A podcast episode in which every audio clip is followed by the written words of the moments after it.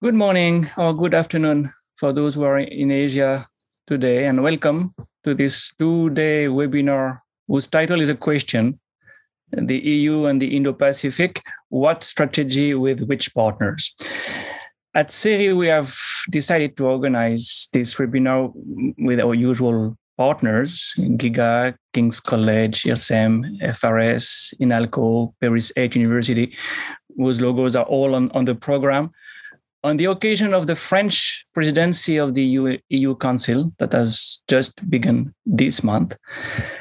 Why? Because the Indo Pacific is one of the priorities of the French presidency of the EU Council.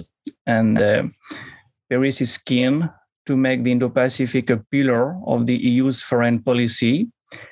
The question we are going to ask today is Are other country members on the same wavelength? On the same page? Do they share the French vision of the region and of this strategy? And what about other European and non uh, EU countries, uh, including UK? And what about other Western partners, including the US? That is the question we'll be asking in the afternoon.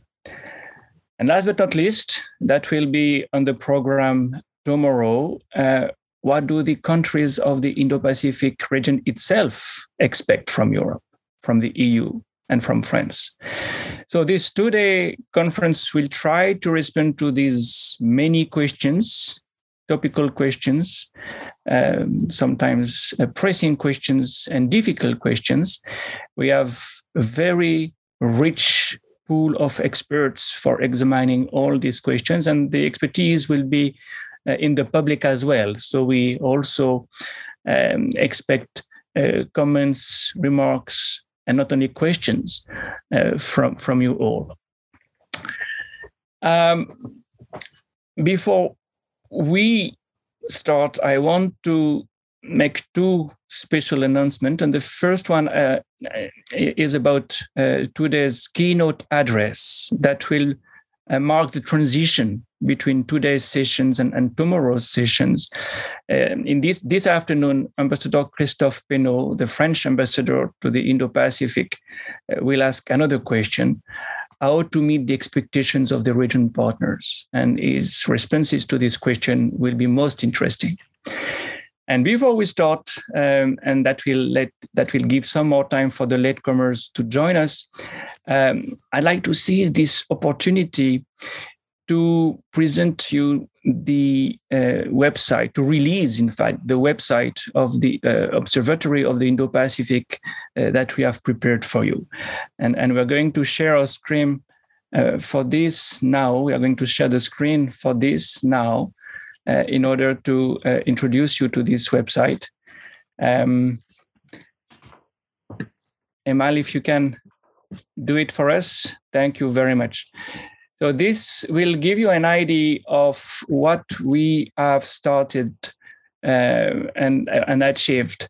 First of all, in terms of mappings, uh, the maps of the vision of the Indo-Pacific uh, that you will find in France, in the UK, in Germany, in the EU, uh, in Brussels, if you want, uh, in Australia, uh, and in the US uh, are all available. India is, of course, also on the list. You can look at these maps um, and you can also download these maps, uh, which uh, is um, a good way to have better quality also. So, for the moment, more than half a dozen of countries have been reviewed but uh, we will continue to uh, add more maps for uh, making this uh, the most comprehensive exercise in uh, the geography of the Indo-Pacific and the, and the geographies of the Indo-Pacific, to be more precise. So that's one of the resources this website offers.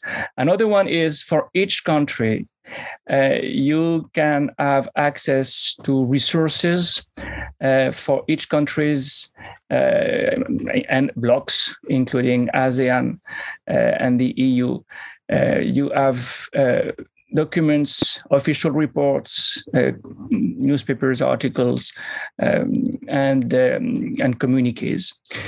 Third, uh, for each country, also uh, a kind of overview of what they um, consider as not only the geography of the Indo-Pacific, uh, but also uh, the objectives of this strategy and the means they deploy for achieving their uh, objectives, uh, as well as the um, partnerships they are um, um, trying to um, strengthen in, in this uh, strategy.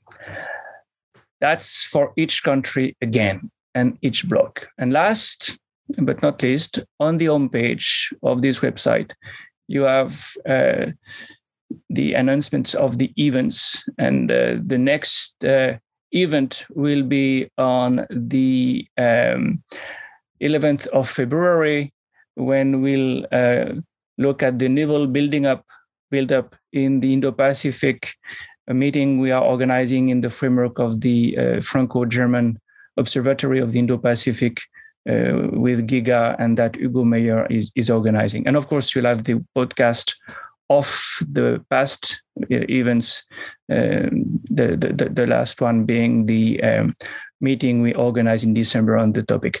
So this is one of the places where you will find information analysis and where you will find also the recording of uh, today's conference and, and tomorrow's conferences um, of, of our webinar, sessions of our webinar. Thank you. Thank you to Thibaut Fournol for the maps, to Gregory Calles for the website, and to Emal Tucker, our research assistant, for such a great work. Uh, thank you all. And we can now start. I will hand over um, the mic to uh, the first chairperson, Raphaëlle Khan from CUNY, who will not only chair but discuss uh, the first session this morning. Rafael, the floor is yours. Thank you very much, and good morning to everyone.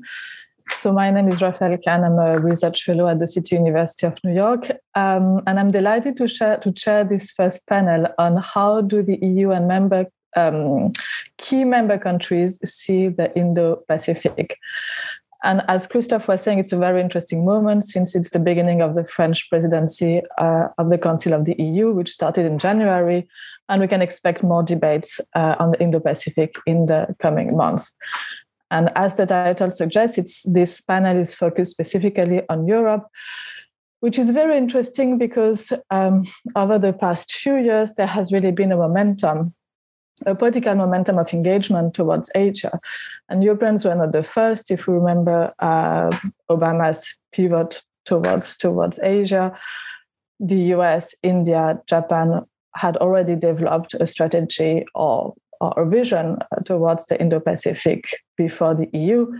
But what's particularly interesting about the EU is that through this engagement with the concept um, of the Indo-Pacific, we are witnessing an expansion of the Europeans' understanding of what they should consider strategic beyond their immediate neighborhood. Uh, member states increasingly understand that what, what is happening in Asia matters to, to Europeans and that they should adopt a more global understanding of the EU itself and of, uh, and of its interests. Um, and so we've seen over the past years, and that's what our distinguished panel of speakers is going to discuss. Uh, we've seen um, several strategies um, released the one of France in 2018 19, the German guidelines in September 2020, uh, the Dutch Indo Pacific guidelines in November 2020 and the EU strategy for cooperation in the Indo-Pacific released last year, uh, last September.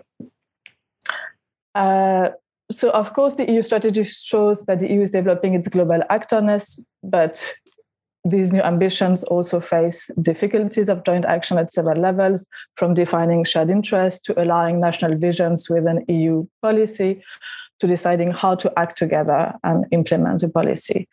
So this panel um, is going to try to explore and to understand to what extent European partners share uh, this French vision of the Indo-Pacific.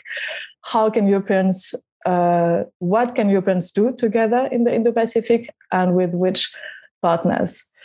And to discuss this, uh, it's really a great pleasure to introduce uh, a panel of very expert and distinguished um, speakers We'll start uh, in this order. Uh, first, we'll have um, a presentation by Hugo Meijer, who's CNRS Researcher Fellow at Sciences Po uh, at the CERI, the Center for International Studies, and the founding director of the European Initiative for Security Studies, um, EISS, and who's also senior um, fellow at the Center for Security Diplomacy and Strategy in Brussels.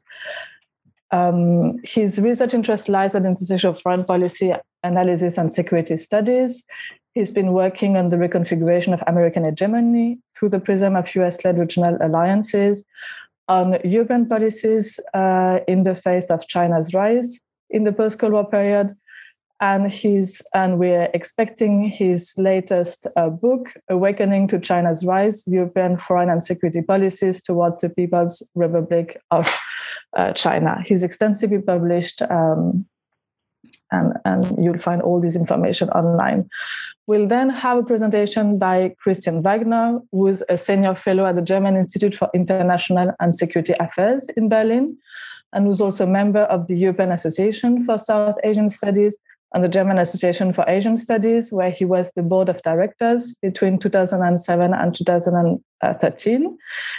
He's also been the head of the Research Asia division um, of the SWP, and he's been since 2018 the member of the International Research Committee of the Regional Center for Strategic Studies in Colombo. He's extensively written on South Asia, India's foreign policy, security issues, and his latest publications have been on German foreign policy in transition and India as an ambivalent partner for the West.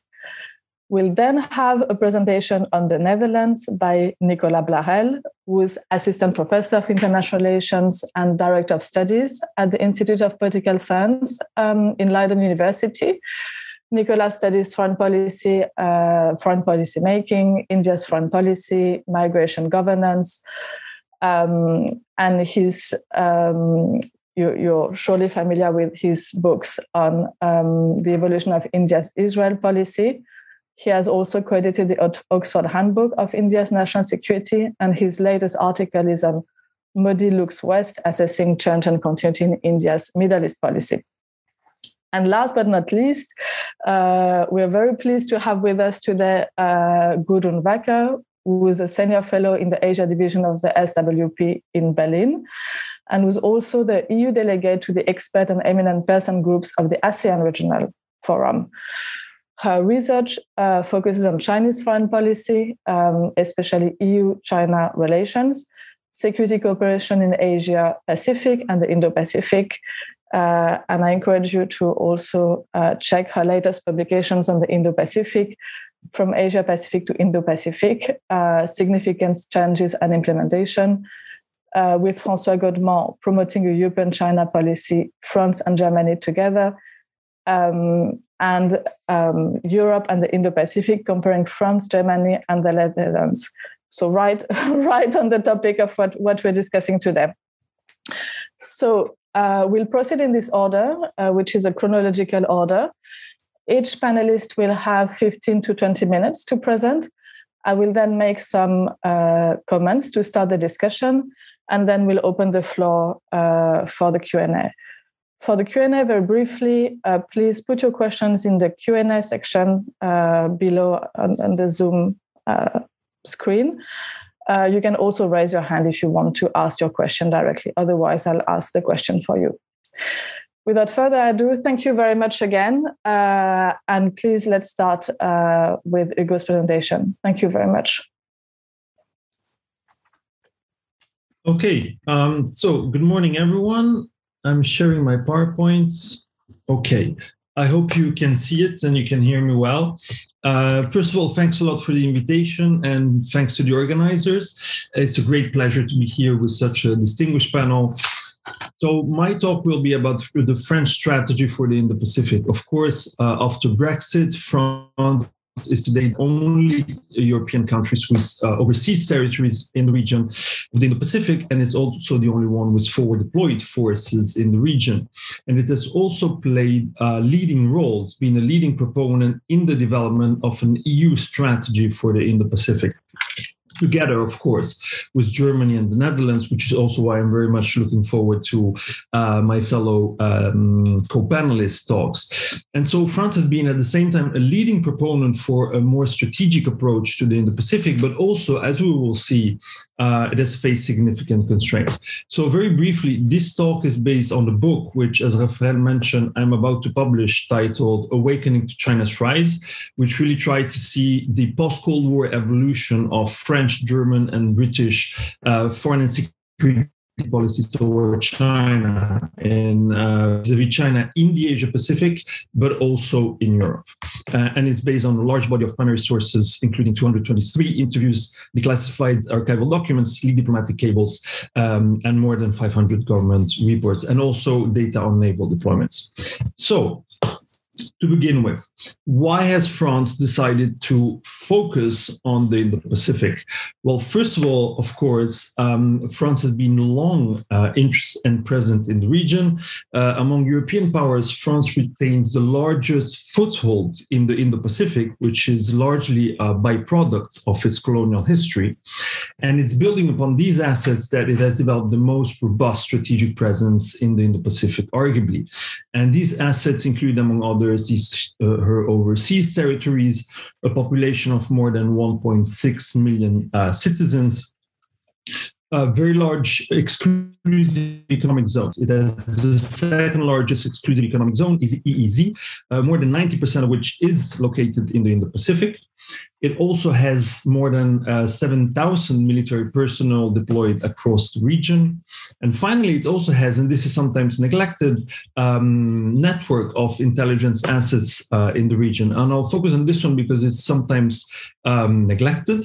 Um, so France has these uh, détachements avancés de transmission. These are forward signal detachment. These are this is a network, according to the French Senate, um, of signal intelligence agency uh, stations that can monitor French interests across the region and can also be relevant in case of a crisis.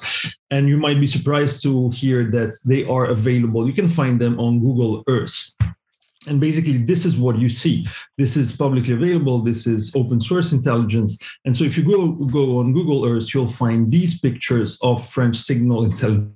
You go we cannot see the picture. Have you you go? Yes. Have you shared your screen? We cannot see the picture. i have. no we cannot see the powerpoint. Oh that's strange. Yes. can, you, can you see it now now it's there. Thank you. Okay, I'm really sorry. so this is what you see if you go on Google Earth.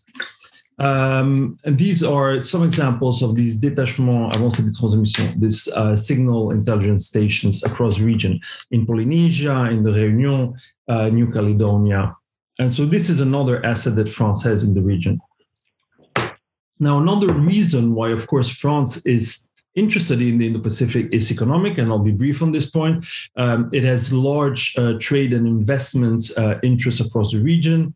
The sea lanes of communication are becoming increasingly vital, according in the words of the French Ministry of Defense, because there's a growing dependence on maritime flows for its imports and exports uh, to from the region it has important uh, interest in its EEZ, which is rich in rare uh, metals and in polymetallic nodules, which are all key in modern electronic equipment. And finally, it's also interested in the region from um, arms expert perspective. Uh, the French defense industry is highly dependent on exports. Between 25 and 40 percent of its output is um, reliant on export. This, coupled with growing imports, arms imports from the region, has fueled French interest in further expanding its arms sales to the region. And in the past decade or so, uh, the region um, represented almost 30% of French total exports. So there are significant interests there. Now, I will argue, however, that one of the main drivers uh, behind the, the, development over time of a more cohesive policy, uh, French policy in the region, is growing security concerns vis-a-vis China. Uh, China's increasingly assertive behavior after 2009 and ever more so throughout the decade have, has led the French policymakers to gradually and cumulatively re-evaluate the security implications of China's rise. Now, of course, uh, China does not pose a direct threat uh, military threat to France. Uh, however, it is perceived by French policymakers as a challenge to the regional balance of power, um, to foundational norms of the rules based order, um, and to norms like sovereignty, freedom of navigation, peaceful resolution of disputes.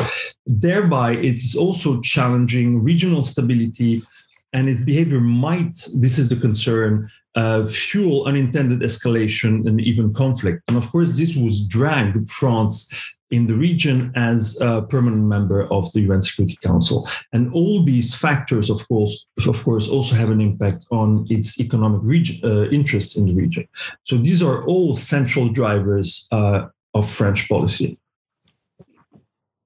Now, of course, um, there are other security concerns across the region. Uh, just to name a few, North Korea, the proliferation of WMDs, piracy, terrorism in Southeast Asia, or even climate change.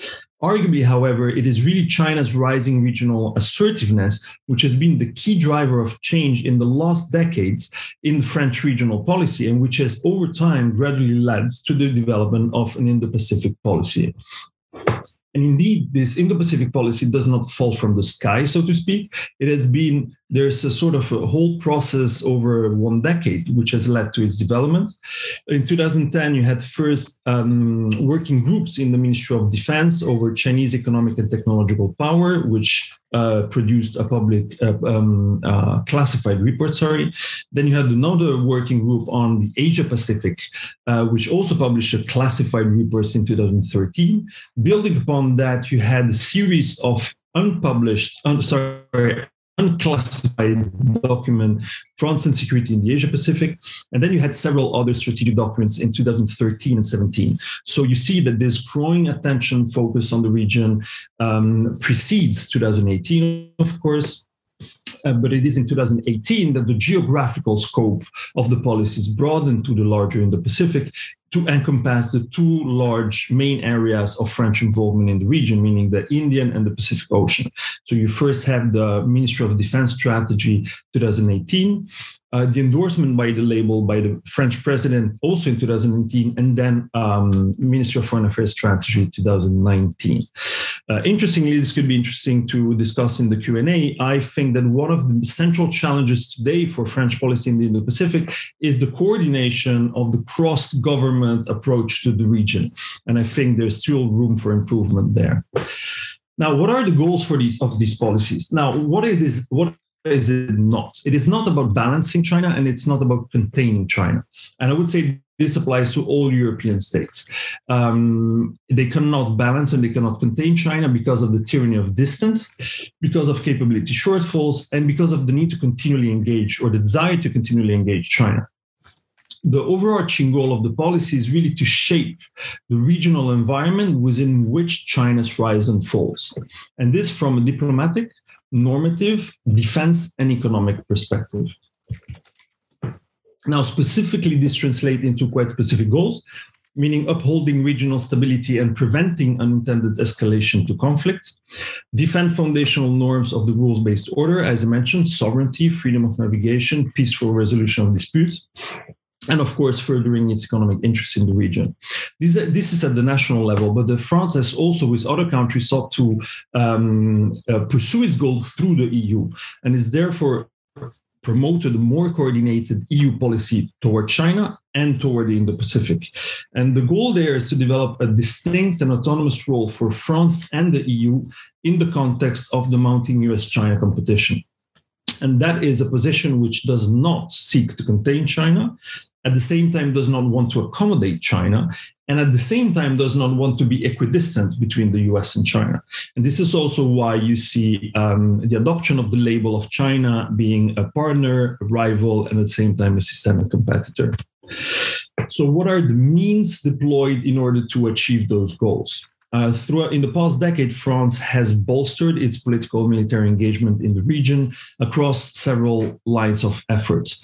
One, it has strengthened and diversified its bilateral diplomatic and security ties across the region uh, with several countries, but those that are arguably um, historically the closest partners are, excuse me, Japan, Australia, India, and in Southeast Asia, Singapore and Malaysia. Um, the second line of effort has been deepening its engagement in multilateral security fora. And there are many, they are listed here, but you really see an attempt at stepping up French, uh, France's presence in the multilateral fora in the region. Thirdly, and I'll get uh, into uh, some detail on this, it's expanded the cooperation with uh, in the Asia Pacific with both the US and other European countries. And finally, it has increased its naval deployments to the region. So this is data that I gathered on um, French and British. On the right, you have British. On the left, you have French naval deployment in the region. In blue, you have the national uh, deployment, and in orange, you have those um, deployment with other U.S. or other European navies. Interestingly, in the last year, France has also deployed uh, nuclear attack submarines in the South China Sea and its best signal intelligence ship uh, through Taiwan Strait. So we really see stepping up its naval deployments. Now, this may be the most interesting, maybe, uh, dimension and increased Western security cooperation in the Indo-Pacific. So, for one, France has increased cooperation with the US. This did not start in 2018. It really started at the beginning of the 2010s. And here's a Pentagon senior official who said that already in 2000, early 2010s, they were trying to pull the French bilaterally more in um, in the region and trying to foster more cooperation with the US, but also between France, India, Japan, and Australia. So it's not really new, but it's increasing over the last decade. And the dimension of US French cooperation are at several levels. At the strategic level, we have a bilateral um, security dialogue between the respective ministries of defense. You have increased naval cooperation, both bilaterally between US and France, but also unilaterally between US, Japan, Australia, and India, either at the trilateral or quadrilateral level. Uh, they also increased their, to some extent, their intelligence cooperation uh, with a new framework of cooperation, uh, intelligence sharing between ALPACI and PACOM, uh, ALPACI being the equivalent of PACOM for France, essentially. And France also now has a liaison officer to the US Indo-Pacific Command. Now, of course, AUKUS, the trilateral agreement between the US, uh, UK, and Australia uh, the, the, last year weakened France's relation with both the US and Australia, to be sure, but it was also followed by uh, diplomatic efforts to repair the Franco American diplomatic ties. And Washington reaffirmed the strategic importance of French and European engagement in the region. So, arguably, uh, there's a big friction in the short term, but it might be that in the medium to longer term, as this friction dissipates, uh, cooperation uh, restarts essentially or continues. Now, in terms of French European cooperation, you can see uh, increased cooperation both at the operational military level and diplomatic level. So, from an um, operational perspective, the France and UK, for one, started to increase their naval cooperation in the second half of the 2010s. And it was really uh, the French Minister of Defense 2016 at the Shangri La Dialogue who called for greater coordination between European navies. Uh, but France actually also sought to enlist other uh, European countries to conduct deployments in the Indian and Pacific Oceans, but with marginal success. Uh, bilaterally, it has sort of um, tried to enlist or discuss this point with Germany, Norway, Denmark, Sweden, Belgium, Netherlands, Portugal, or Spain. And one good example of this is the recent coordinated maritime presence, actually. So, this is an attempt to enhance coordination of naval and air assets among EU member states in the region. The first pilot initiative was in the Gulf of Guinea, but France has advocated for a subsequent uh, coordinated maritime presence initiative in the, in the Indo Pacific. However, uh, it's important to point out that many countries remain reluctant, either because of lack of interest in the region or because of insufficient naval capabilities and or because they fear alienating China with whom they have close economic ties. And that's a central constraint. Um, and this is the, from diplomatic perspective, France has pushed together with uh, Germany and to some extent the Netherlands to um, the, to develop an EU strategy for the Indo-Pacific. And arguably, it's really Brexit that gave a new impetus to this Franco-German engine. Uh, having laid out their respective national strategic documents for the Indo-Pacific Pacific, so 2018 for France, 2020 for uh, Germany. The two countries cooperated bilaterally and then also with the Netherlands, uh, who produced its own guidelines in 2020. And this formed really a core group of countries advocating for the development of an EU strategy for the Indo-Pacific. And there have been three main steps in the negotiation for uh, such EU strategy.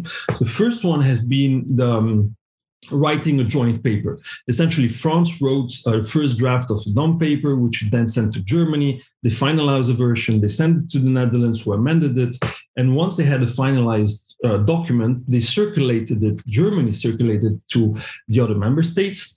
Uh, keep in mind that uh, back then uh, Germany had the presidency of the Council of the European Union. And this non-paper was co-signed by seven other member states. I think this is really important. Czech Republic, Croatia, Greece, Italy, Poland, Portugal, and Slovenia. This was an important step. Uh, thereafter, they tried to ensure that the Council of the European Union would adopt conclusion building upon this paper. Uh, interestingly, what I discovered through interviews is that you had an initial reluctance by, uh, first of all, uh, some countries in Northern, Eastern, Southern Europe, and secondly, interestingly, by the uh, European External Action Service. So some countries in Northern, Eastern, Southern Europe really saw the Indo-Pacific not as their own strategic priority and again, some of them feared that uh, adopting this label may antagonize Beijing. Similarly, the EEAS Directorate for Asia and the Pacific was at first reluctant to adopt the EU Indo-Pacific construct. This label and the related strategy was seen by the EEAS as an anti China concept linked to what the EEAS viewed as an EU containment strategy of China. And so there were discussions, then, um, but in the end, they were uh, able to reach a consensus. And I'm happy to explain uh, in the Q&A how and why they reached that consensus. But basically, then you had the council conclusions in April 2021 on an EU strategy for cooperation in the Indo-Pacific, which then called for the, the publication of this communication on the Indo-Pacific, which was presented in September 2021. So essentially, this is the decision-making process. And France played, of course, a central uh, role therein. However, I will conclude by uh, stressing that there are important constraints to the development of an EU role to, in the Indo-Pacific. And this is true for France, but this is true for, I would argue, all EU member states. First of all, severe capability shortfalls and asymmetries. So, ever since the end of the Cold War, you really have a sharp decline in defense capabilities across the EU. Uh, this is true for major powers, but of course, even more so for medium and smaller powers and then Brexit essentially uh, took the sec- one of the two largest military powers in Europe out of the EU. The second constraint is diverging strategic priorities among Europeans. So, for one, many European countries so all European countries have diverging regional priorities. For some, Russia is the central strategic priority. For other, it's the Mediterranean. So for many countries, really, the Indo-Pacific is not a strategic priority. And secondly, as I mentioned, many fear antagonizing China because of close economic and political ties with China. So these two constraints actually mutually feed one another. So to conclude, Chinese assertiveness really sparked an awakening, so to speak, in France and in Europe. Uh, France developed the most uh, robust strategic presence in the Indo-Pacific, and at the same time, it sought to foster the formulation of a more cohesive EU approach to the region. However, even the European country with the largest military footprint in the region faces severe capability shortfalls, and th- these have substantially inhibited its capacity to project power in the region. And so, in light of these two mutually reinforcing constraints, capability shortfalls, and diverging strategic priorities across Europe, it remains to be seen whether the EU will be able to match its ambition to project a strong, clear, and unified voice, voice in its approach to China and in the Pacific. Thank you. Thank you very much for this very exhaustive and comprehensive presentation. Fascinating presentation. Thank you very much. Um, so we'll directly move on to the next presentation. Um, and uh, the next presentation is, I think, Christian on Germany. Thank you very much. Good morning and good afternoon, everyone. Uh, good morning, Raphaëlle. Thank you. Um, and thanks to Sciences Po and Christophe, first of all, uh, for the kind invitation to, to today's event uh, and for your kind introduction. Um, I will make some four quick points, and I think um, you will then, or the audience will then see also the very different approaches after who, uh, Hugo's excellent presentation on France. I think um, you're hopefully able to identify the, the slightly different approaches we are having from Germany. So, what are the four points? First of all, talk about the strategy, the objectives. Second point will be about the means and the partners. So in the third point, I will shortly focus uh, on what has Germany done so far, and finally some um, um, concluding remarks. So the first, what is the Indo? What is German, Germany's Indo um, uh, Indo-Pacific strategy. When we uh, when you see the map of the Indo uh, of the uh, that Christophe announced uh, showed in the beginning, the German definition of the Indo-Pacific stretches from the east coast of Africa to the west coast of the Americas. The Christian, concept is also, or Germany's understanding Christian, of Christian. The, Christian, have you shared your your screen? No, I've not shared my screen. I don't Good. have a PowerPoint. That's fine. Okay. Sorry. Okay. Um, so the German concept is also an inclusive concept, and I think we will discuss this. Um, meaning, it's not directed uh, in the formal language. It's not directed um, against one country. So it means uh, we will have uh, more, co- or we will continue to have cooperation with China. Uh, and I think there's this will be a debate in how far this concept is inclusive, meaning uh, including China, or exclusive, which is directed against China. But that's a different debate we will have in the course of the conference. Now, Germany has um, not published a strategy with its Indo Pacific guidelines, but guidelines. And I think that's also an important factor to keep in mind. If you have a strategy, you have, well, you should have some idea of uh, of priorities. Whereas when you read the German guidelines, it's more an overview, a collection of, uh, of all the activities that Germany is doing in this vast region.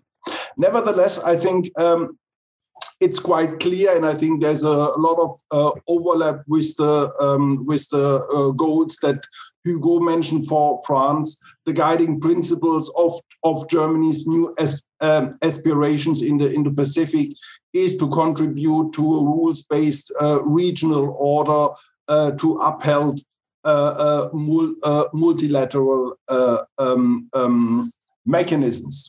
The main aspects why these guidelines are nevertheless of interest because they reflect a certain change in German foreign policy, which is quite simple and for uh, for French audience um, maybe astonishing, a reflection and a recognition of geopolitics and geoeconomics.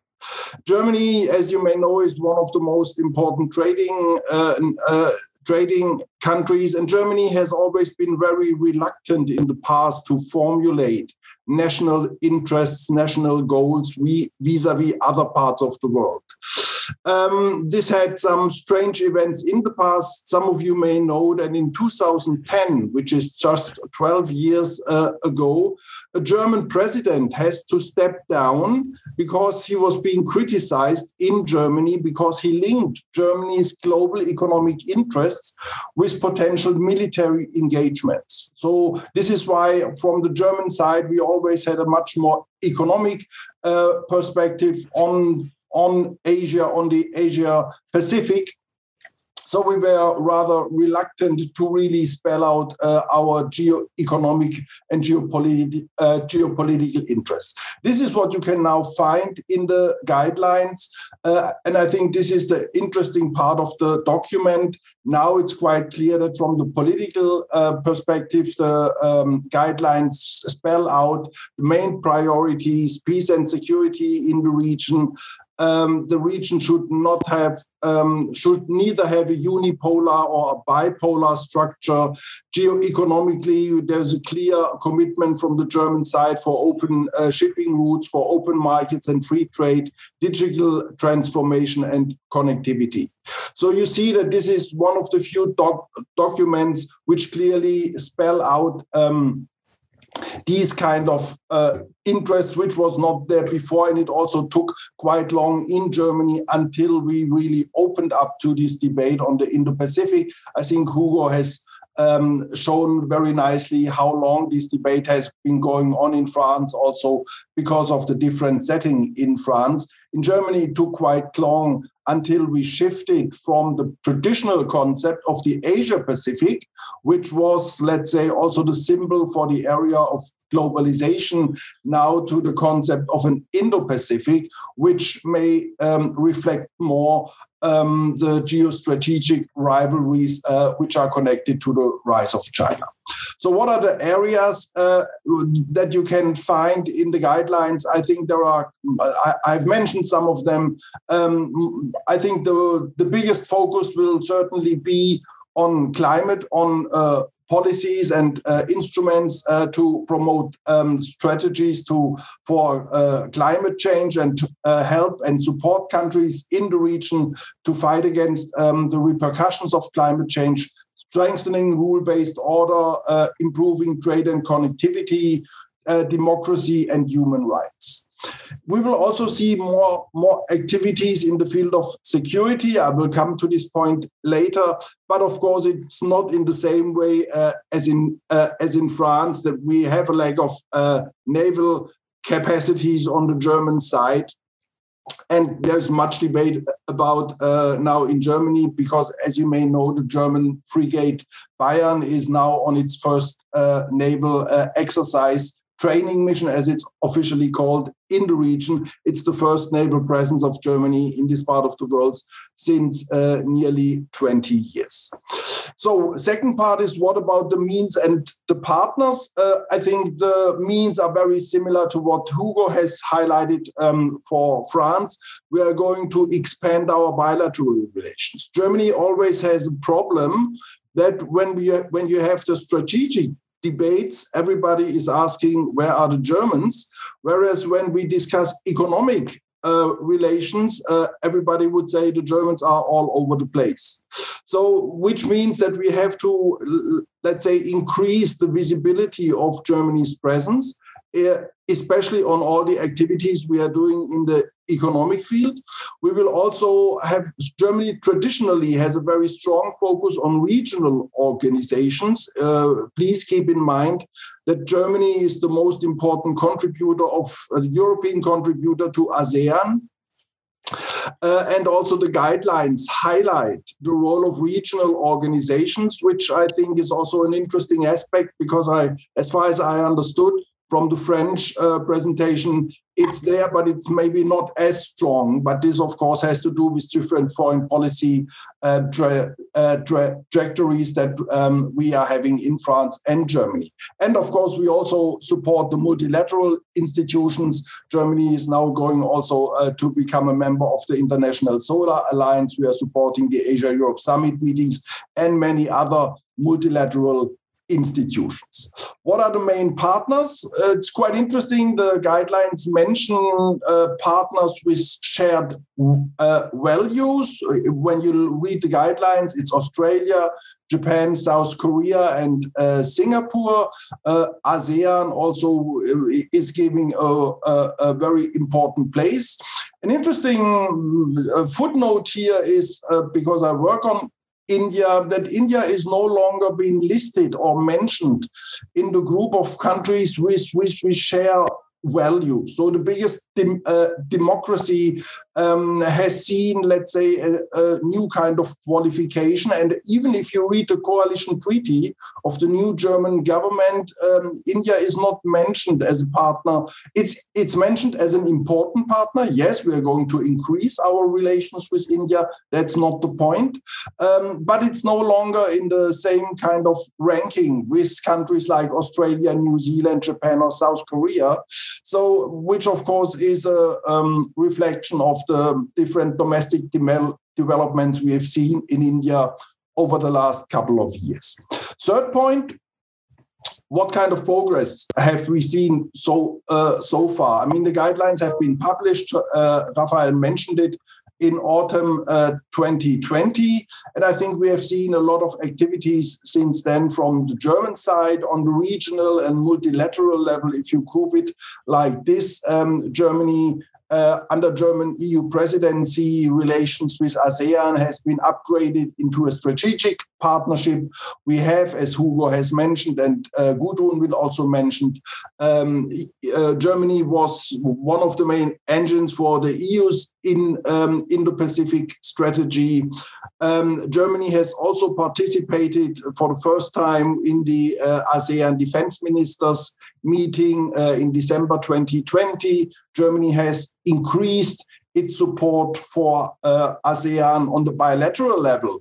Um, we have established um, two plus two meetings between the foreign and defense ministers between Japan and Germany, which is a very important step, I think, because as I mentioned, especially in the field of security, we still let's say, lagging, be, uh, lagging behind France and uh, the UK. Uh, we have an enhanced strategic partnership now with um, Australia. When we when you look in the field of security, I mentioned um, the training mission of the um, of the German frigate. What is interesting, there's also the debate now going on to have a permanent um, German naval presence in the regions. There are negotiations and talks with countries like Singapore, Japan as potential hubs. We will also see new um, joint exercises with Western naval forces in the future. And Germany has also joined the, uh, the, the ReCAAP, which is the Regional Cooperation Agreement Against um, Piracy. We have also um, promoting new free trade um, ne- negotiations with India, with Australia, and New Zealand. We have been uh, supportive of EU's Asia connectivity strategy. So I think you see uh, when when when you bring it down to the bureaucratic level, you see a lot of um, uh, activities which have um, which have been done in the last one and a half years. Let me conclude with some um, remarks. I, as I mentioned, what is the main challenge? The main challenge is uh, certainly to increase Germany's visibility. I think the guidelines are a good starting point because it's now clear. Um, the Indo-Pacific is also not only an economic region; it's also a geo, uh, geo uh, strategic region. Um, what is what is the challenge? I see two challenges. Uh, first, um, Germany puts a great emphasis on regional organization. I mentioned ASEAN several times, but when you look beyond ASEAN, how many regional organizations can you really mention in the Asia Pacific or in the Indo Pacific, which have, let's say, a good track record over the last couple of years or decades. And there I would be skeptical. So we have a strong emphasis on an on a mechanism where you're not really sure whether uh, these regional organizations have really delivered. Final point: um, we have seen, a, and we will discuss in today and tomorrow the role of, of new unilateral for, formats. I will find it difficult because I think these kind of multilateral formats will shape the region, but Germany will find it difficult to participate in these kind of multilateral formats. I think this is one of the main challenges. So with this, I would like to close. I thank you and look forward to the discussion. Thank you, Raphaëlle. Thank you very much. Thank you. Um, so we'll move to the to the next presentation by Nicolas on the Netherlands. Thank you. Thank you, Raphaëlle, and thank you again for inviting me and uh, to be in this interesting panel. I think we'll have a very interesting discussion because a lot of what I'm going to say repeats or overlaps a lot with what was said, and I probably will also uh, builds up to what will be in the EU document or the EU discussion. Um, so I'll talk about the, the, the Dutch, which was probably um, in Dutch Indo-Pacific guidelines, which probably the unexpected or a little bit surprise actor uh, to bring up its own uh, paper, and it's called was called a unique Dutch vision. Um, uh, present in this paper in this Indo-Pacific guidelines, even though one could argue it's broadly consistent with a lot of the other European states' uh, concerns or perceptions of the Indo-Pacific, of China, etc. Um, this is actually not um, completely a surprise. If you, some of you might know that uh, the the Netherlands are already begun to rethink its China strategy. Uh, and it was one of the first one European uh, powers to actually publish a very explicit uh, uh memorandum on its China policy, and then uh, actually called the need to rebalance relations with China. It's a hundred-page document. I recommend to go see it. Uh, published in 2019, already mentioning or explicitly signaling the Dutch unease about China's geopolitical rise, the clash of values, and the necessity then to rebalance uh, in the relationship, especially also mentions of economic dependency. Uh, this came out shortly after the publication of the EU-China uh, strategic outlook. So at the time, there was some criticism uh, that this memorandum was maybe had the wrong title, that Netherlands should not target uh, China specifically. Um, so there's been a growing realize, realization that the, there needs to be a, a different type of uh, strategy or document talking about the uh, the broader interest of uh, the Netherlands in Europe and in Asia, and also realization that anything, uh, any policy vis-a-vis China needs to consider um, consider not just China's impact on the Europe, but also in Asia, uh, in the region where China is an important influence, and also where in, the Netherlands has strong um, uh, trade interest. Um, and just a quick on the background, because I'm going to talk a little bit right now about the strategy, a bit the strategic objectives and the goals.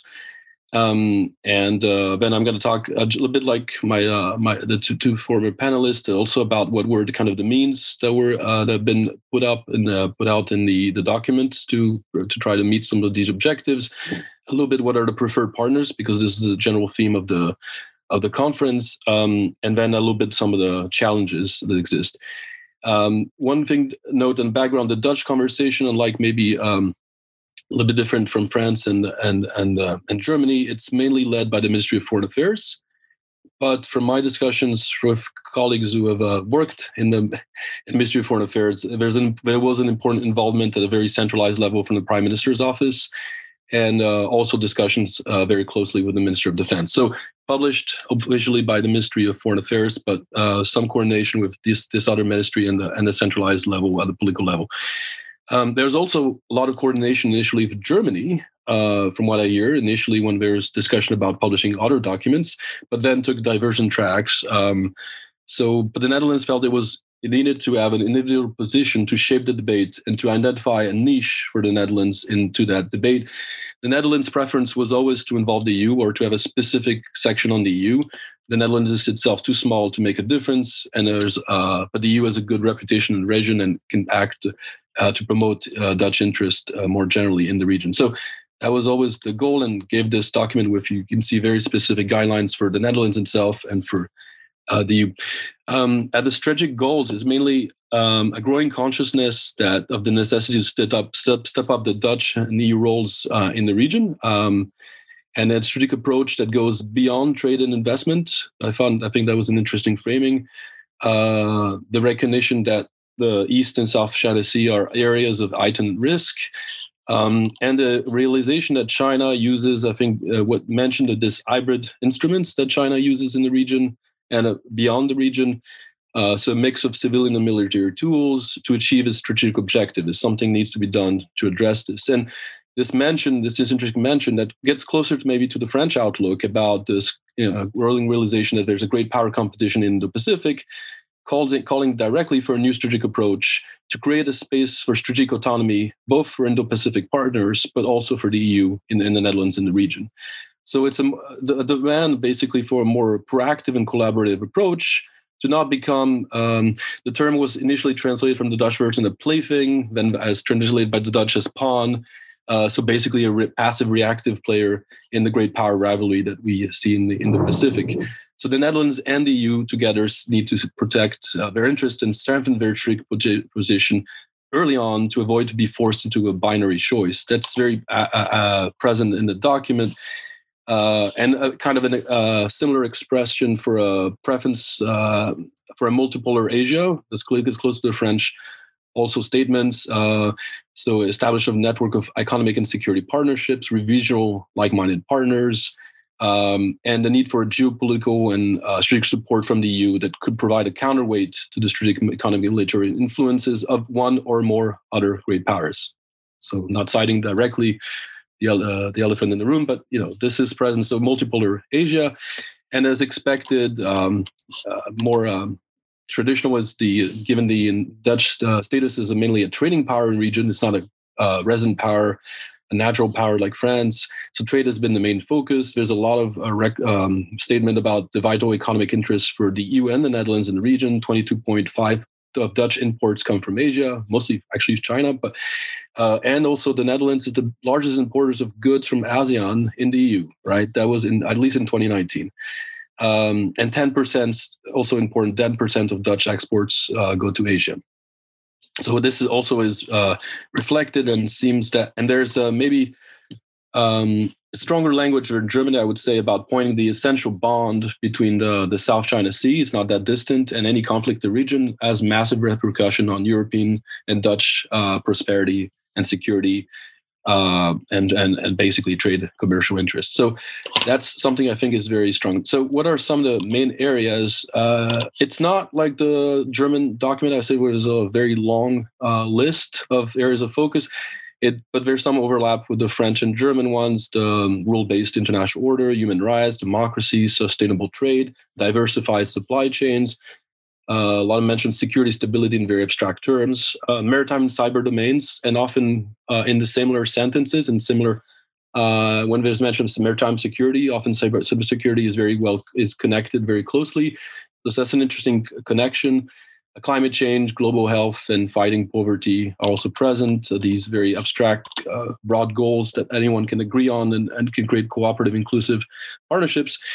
Uh, but interestingly, we see a distinction between uh, regional level areas of promoting uh, demo- working with re- the, the, region on promoting democracy, strengthening multilateralism, improving connectivity, and boosting sustainable trade. While on the bilateral le- bilateral level, there's mention of different kind of areas of focus, uh, more shared interests, sustainable development, trade, etc. So uh, that's I think something interesting. Uh, there's a lot of continuation in the areas of focus for uh, the Netherlands. There's always been a there's been a lot of discussion about connectivity with Asia in the Dutch debate, and this comes up a lot in this document. So even before it became a popular term at the EU level, uh, Dutch companies have been uh, uh, involved in in, infrastru- in investing in infrastructure in Asia, um, and especially also um, also there were already concerns about how does this fit with the China's Belt and Road Initiative which has be, had begun to dominate a little bit the the regional narrative.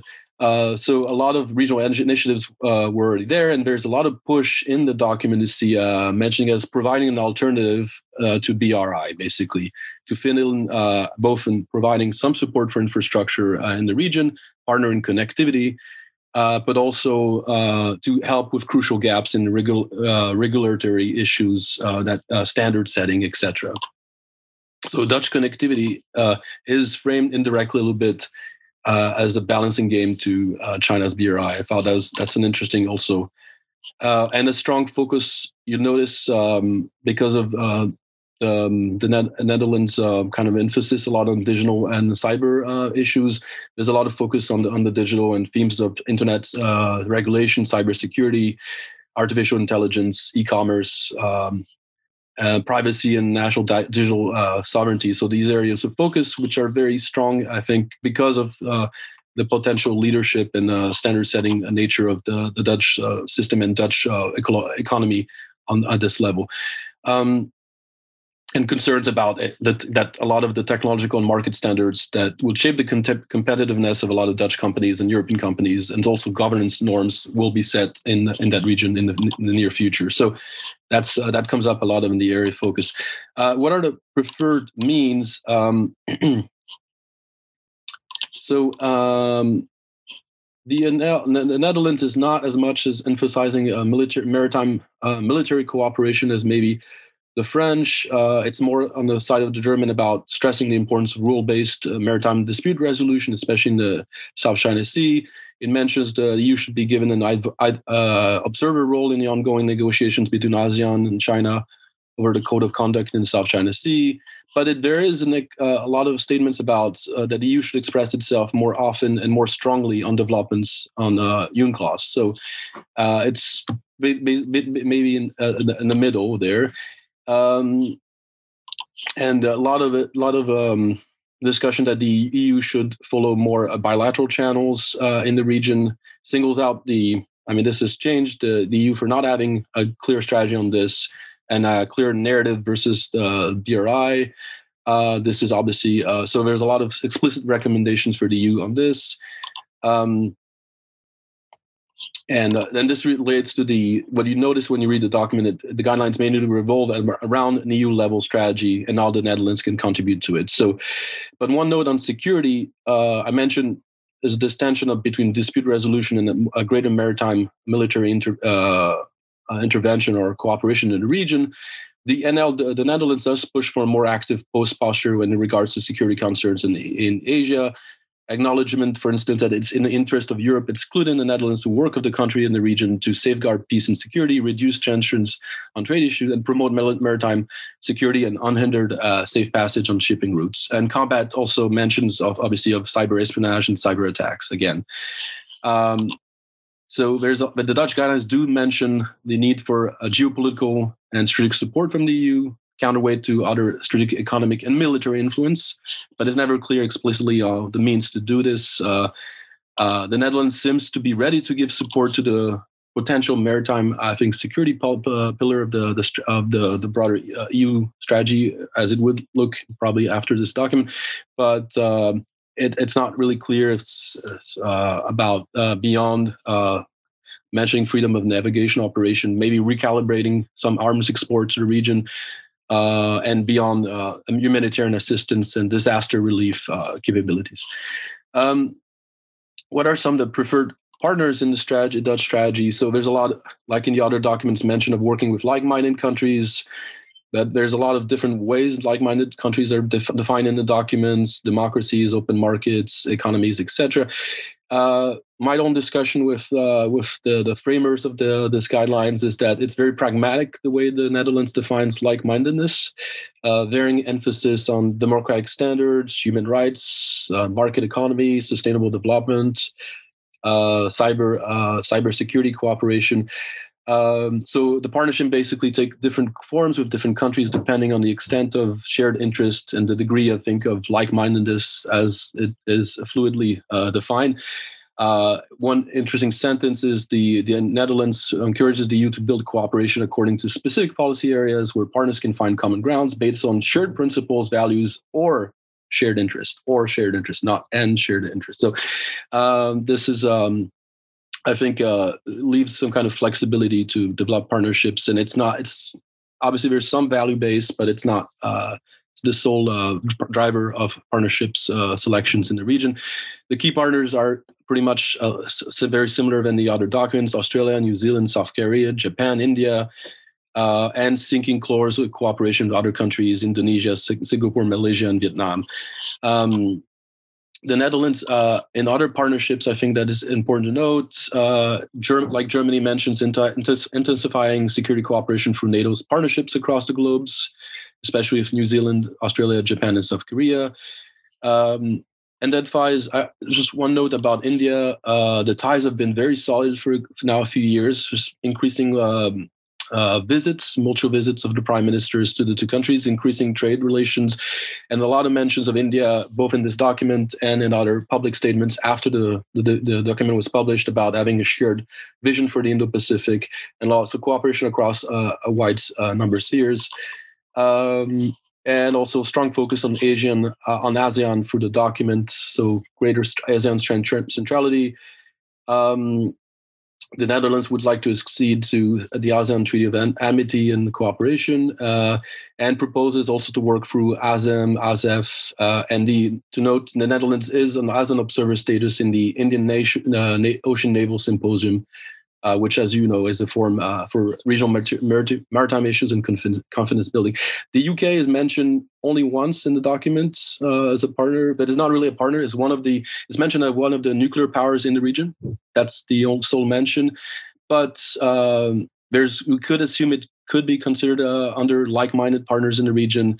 There is some cooperation growing uh, between London and, and The Hague on maritime issues. And as you know, the Netherlands has sent a frigate, uh, Evertsen, to accompany the UK carrier uh, strike groups in, in the Indo-Pacific deployment from May to September 2021. So um, finally, uh, maybe about the progress and the challenges. Um, implementation the, the i would say the, the, let's talk first about the the, the national uh, level it's still a very informal indo-pacific cluster mainly in, the, at the ministry of foreign affairs. There hasn't been a kind of an institutionalization of an indo-pacific uh, direction. There's no ambassador or representative specifically working on these issues so i think that's also important to note.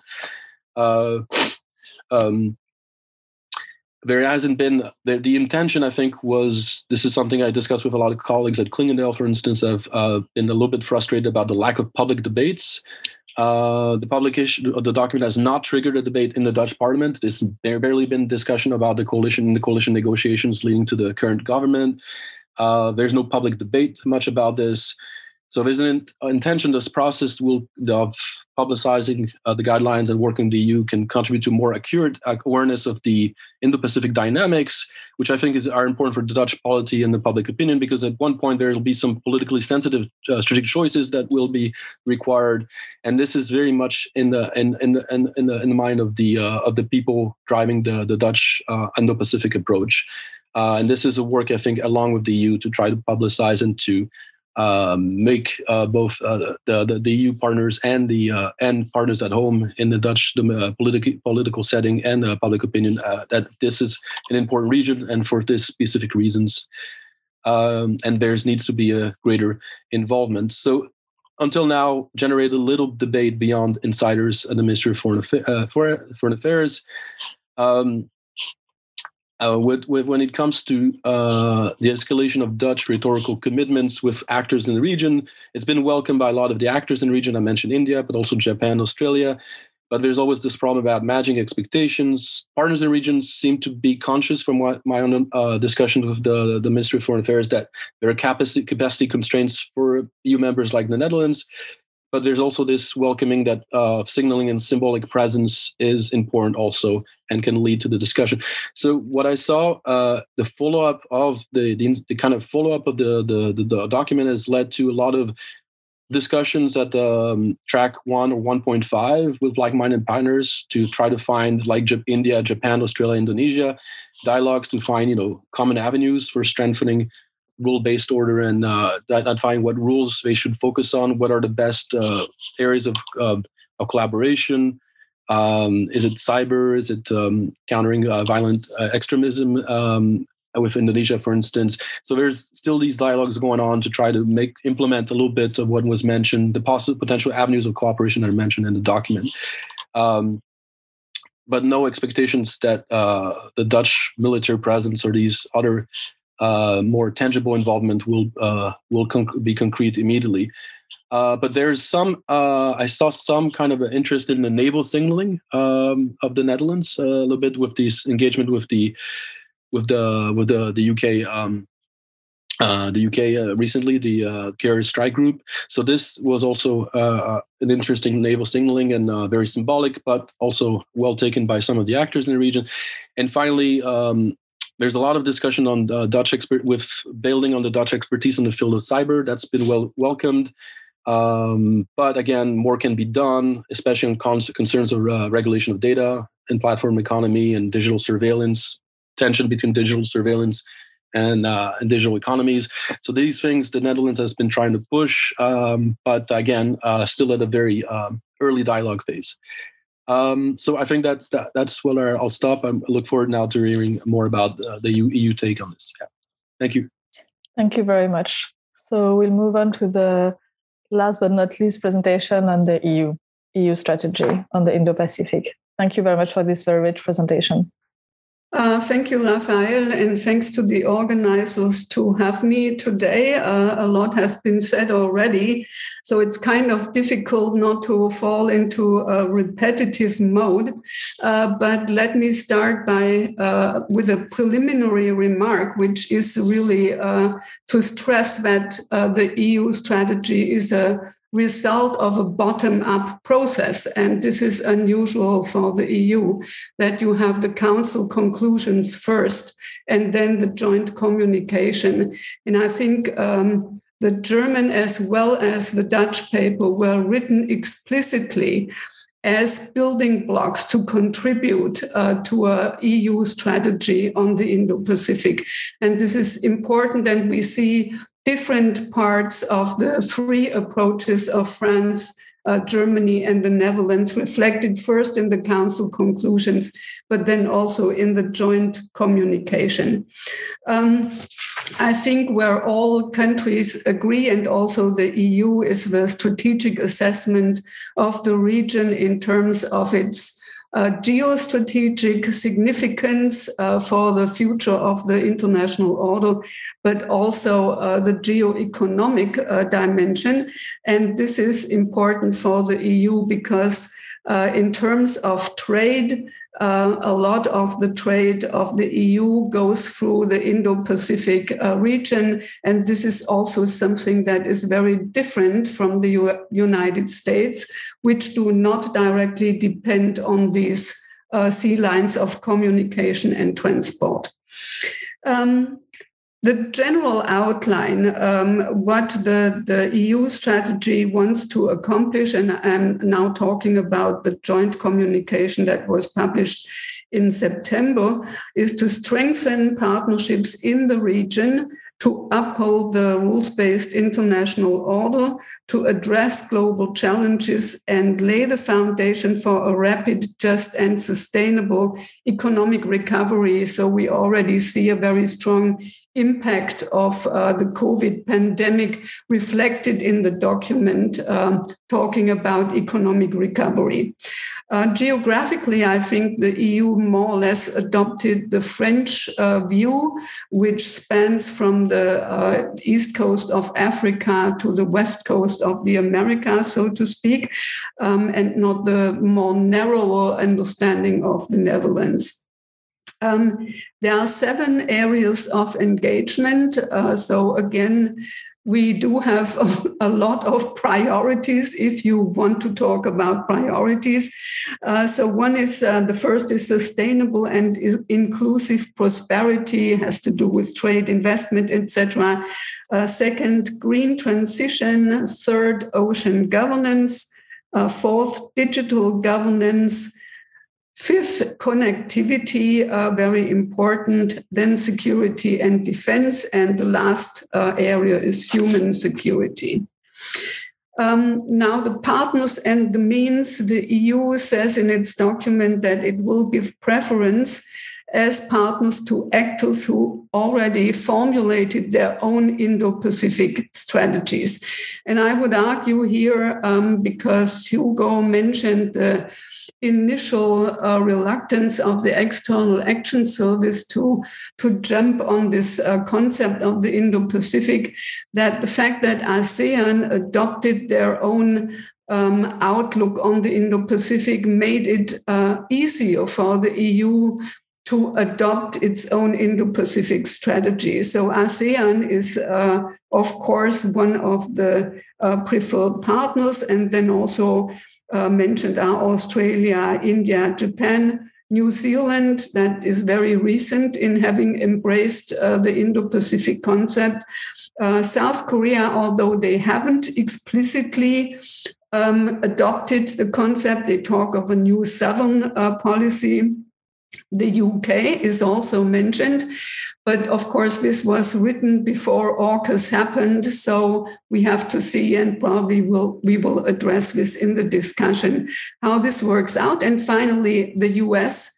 that is still working on their one uh, government document on the Indo-Pacific, but it's clear that they have embraced the concept in a in a very uh, substantive way.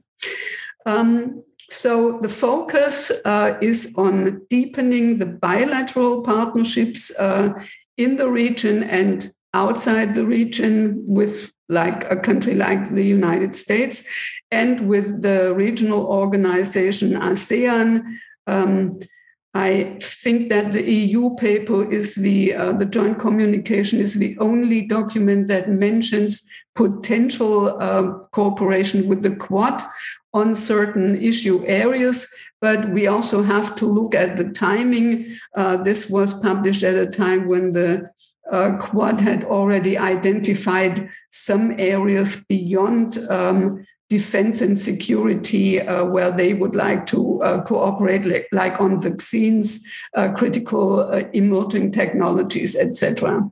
So the uh, EU document is the only one that explicitly uh, mentions the Quad.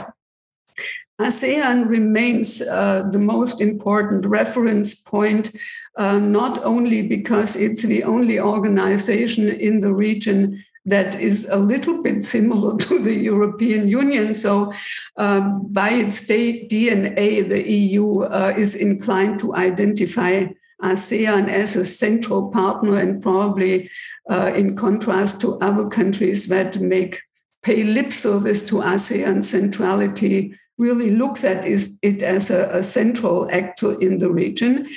But there is also the ambition of the European Union to ultimately become uh, a member of the uh, East Asia Summit and, um, you know, have some uh, sort of participation in the Asia ASEAN Defense Ministers meeting plus.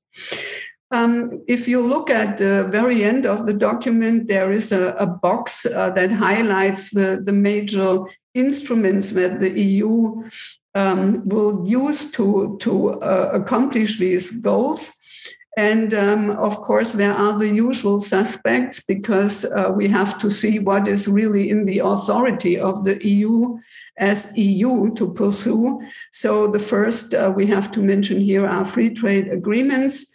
Uh, negotiations with uh, many uh, countries in the region are already underway. So uh, it's about finishing uh, the negotiations and signing the agreement, but also starting new FTA uh, negotiations when there are the partnership and cooperation agreements. As a traditional instrument of the European Union. Um, for the connectivity, uh, I think we are all underwhelmed with what the uh, uh, European Asian connectivity strategy has accomplished. So this has been put on a new uh, into a new format now, the global gateway. Uh, let's see. I hope this will do better. Uh, Japan and India will be uh, the major partners because they have formally sort of declared their interest in becoming partners in the connectivity uh, strategy. Um, then there is a coordinated naval presence. I think this is where the EU will rely heavily on let's say, a coalition of the willing and capable uh, among the member states. And then there are uh, partnerships, nego- partnership negotiations on green recovery, cyber governance, etc. Um, when I first read it, I have to say I was a little underwhelmed about the lack of um, originality in in uh, the instruments but i mean it's the eu and it's the eu institutions and the, the point will be to streamline the indo-pacific strategy into dialogue formats and uh, negotiations that are already in place um, briefly on the US and China and the way forward. Um, I think, uh, as I said, the US has been identified as an important partner. This is not the case in the German and the Dutch paper, uh, but mainly due to the fact, I think, that at the time of the um, German guidelines, uh, the elections in, in the US had not happened, and we were not sure uh, where the US would come down after the elections and where transatlantic relations would go. So, better not mention it explicitly. But um, in the EU uh, paper, it is very clear, and there has actually been a first transatlantic meeting on the Indo Pacific in early December uh, last year. Uh, the US, as I said, is still working on uh, its own uh, Indo-Pacific strategy paper, and there is some hope in the EU that it will resemble the European approach um, in in some ways. Um, on China, I think um, the, it's no surprise that the EU approach is inclusive and open. So it doesn't exclude China from the region, but it says it will push back um, on aggressive or coercive behavior of China together with partners. So we still see the basically the three dimensions of the relationship with China uh, that was laid out in the China strategy paper um, cooperation, competition, systemic rivalry. This is still in place. And the question will be what is the balance between these three dimensions? Progress made, um, I think we have already seen uh, some steps, uh, some already taken under the German EU presidency um, elevating the relationship with ASEAN. There is also a air transport uh, agreement uh, under a negotiation with ASEAN. There has been this transatlantic dialogue, and there are lots of talks with potential partners on specific uh, issue areas on the way. Um, there is also a budget, um, but um, due to Brexit and other factors, um, there will be less money for earmarked for the cooperation with Asia than in previous years. So this is something we have to keep in mind that there is uh, less money and um, there are some pilot projects or pilot countries that have been identified as uh, partners on maritime security. So this is taking off. Um, and um, going forward, uh, France is planning uh, sort of a summit meeting um, with 30 invited countries um, in during its own presidency of the EU. Um, and um, I very much hope that we'll, we'll see some operationalization of the EU strategy in the first half year of this year. And I leave it at that. Thank you. Thank you very much for also a very rich and interesting presentation. Uh, please don't hesitate to write your questions in the Q&A, even if you, you'd like to ask yourself the questions so that you, you don't forget them the time that we get to the Q&A. Uh, we'll first have, I'll first make a few comments to try to pull together uh, convergences and divergences in, the, in these different uh, strategies and then I'll I'll start the discussion with a few questions to the panelists, and then we'll open up uh, the floor for the Q and A. So please not hesitate to to write questions that you might have. Alternatively, you will you will ask them uh, with the raise hand option. Um, so thank you very much again. Uh, I was asked to to try to to give you a sense of the broad convergence and divergences between the strategies. There's, I mean, clearly there seems to be uh, a convergence on broad objectives, and the very fact that there has been a EU strategy means that that EU member states have reached a level of agreement uh, on on broad objectives uh, that were already visible in the in the various national strategies member, I mean, the three member states that we have covered agree on the importance of the Indo-Pacific uh, region due to China's rise, and on the fact that the EU should play a role. Uh, they agree on key features of the region: a rule-based order, an inclusive order uh, that does not fall in the binary logic of competition between the US and China. Uh, and both inclusive and rule-based orders are signals. Uh, I mean, can be considered as signals to, towards China, among other actors.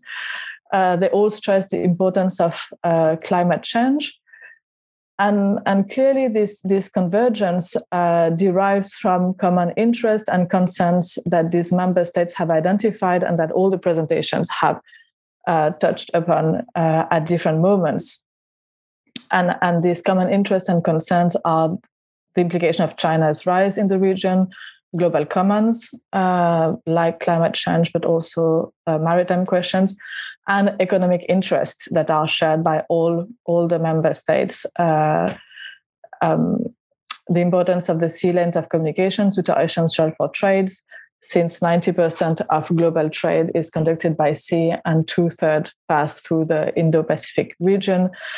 And everyone is uh, concerned by what Josep Borrell has, has called the risk of strategic shrinkage uh, of the European Union due to the changing geopolitical uh, context, which, which could be manifested uh, to a large extent in the decreasing ability of the EU to to shape norms um, or to ensure that that that its preferred norms uh, stay in place.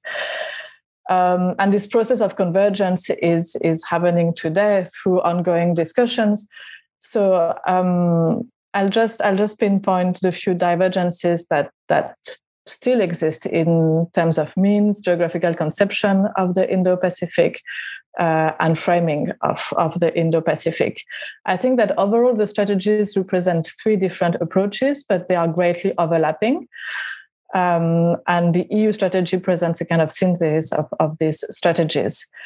Um, I think that these divergences come from some basic di- differences uh, between the three countries. And one is what Hugo mentioned first, which is the question of the status of France uh, in the region, which considers itself as um, a resident power in the region with uh, 1.6 million citizens, a substantial, I mean, relatively substantial military personnel in the region, uh, a very large economic zone, and most of this economic zone um, is in the Indo Pacific, which for France creates uh, a situation where the Indo-Pacific represents strong sovereignty uh, stakes, which lead to uh, to an understanding of a heightened understanding of the security concerns uh, for France and Europe in the context of China's changing posture uh, in the region and, and its increasing assertiveness.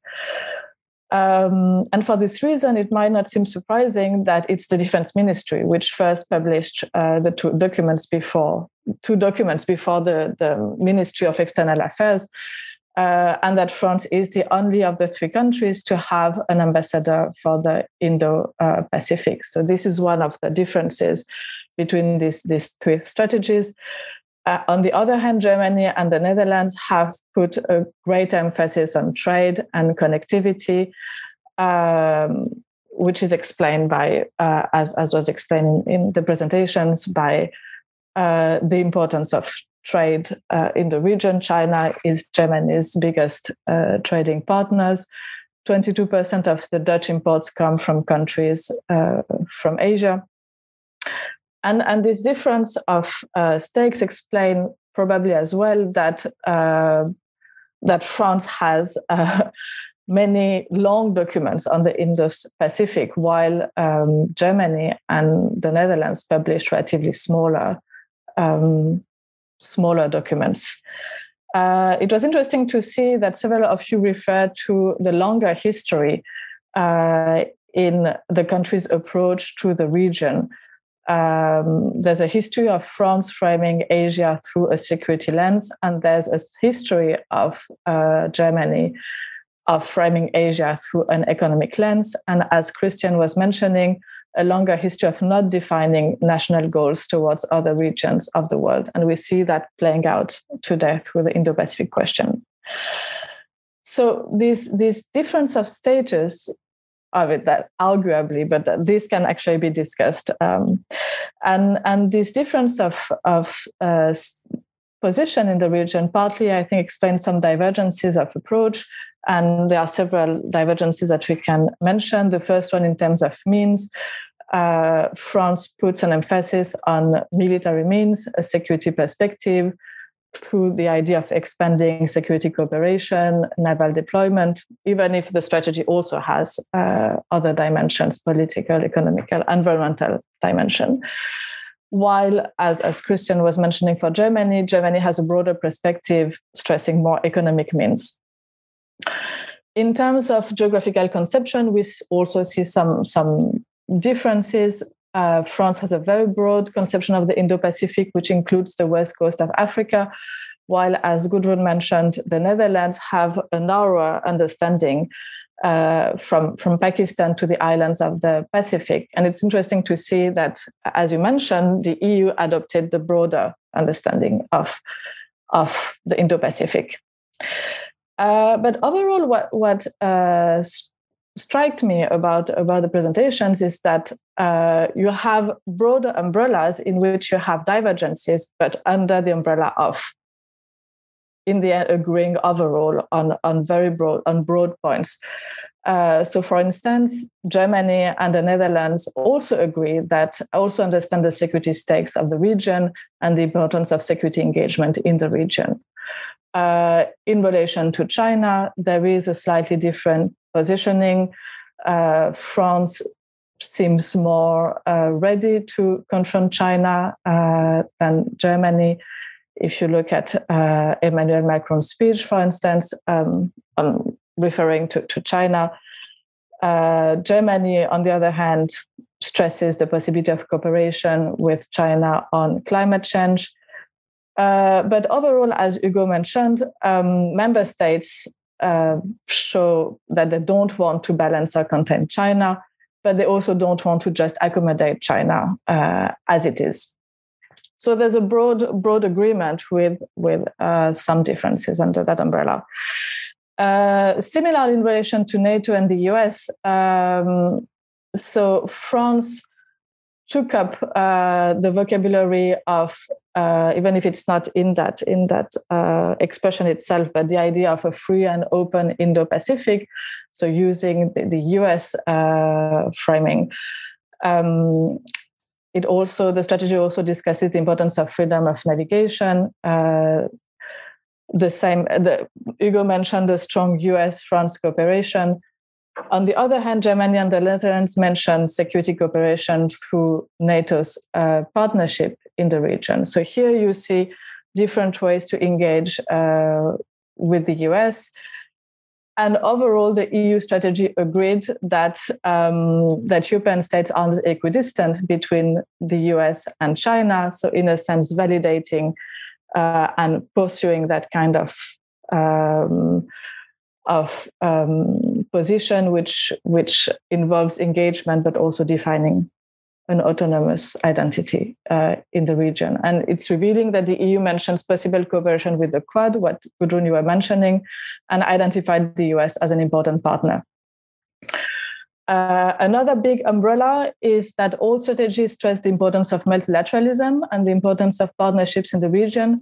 Here again, you see some uh, variance uh, in in the in the strategies. So uh, France emphasizes the some key bilateral relationships uh, with India. So you remember Emmanuel Macron evoking a Paris Delhi Canberra axis in 2018 that might no longer be on the agenda, uh, but the importance of, of these bilateral relations was clearly highlighted.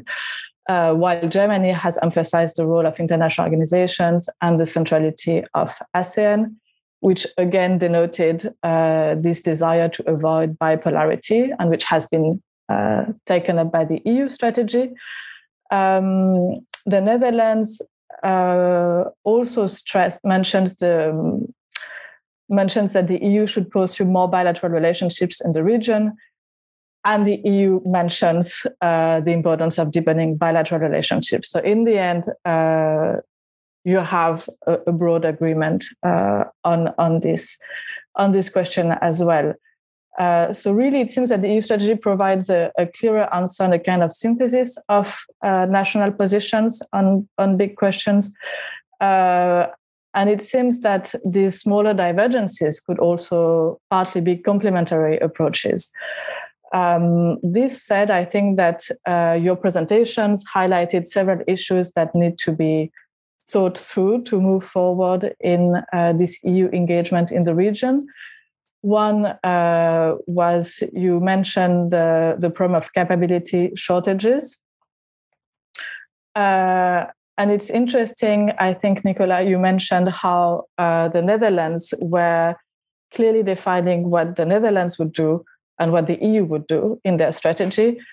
And, uh, and it's um, it's a good way to emphasize how it's important to maybe see in the region how uh, we need to play on the strength of each country and define what each country can do in the Indo-Pacific toward the realization of shared uh, objectives. So another issue is uh, it seems that these smaller these tensions uh, between the different strategies reveal a tension between longer term shared interest and national interest, which might be considered potentially shorter term uh, interest. And I think one other issue will be to manage to have this long term shared interest drive the policy of the EU without being hindered or contradicted by the national interest, which, uh, which seems to imply to think of domestic EU politics and its international engagement in the same uh, framework, which I suppose is still something that remains to be done.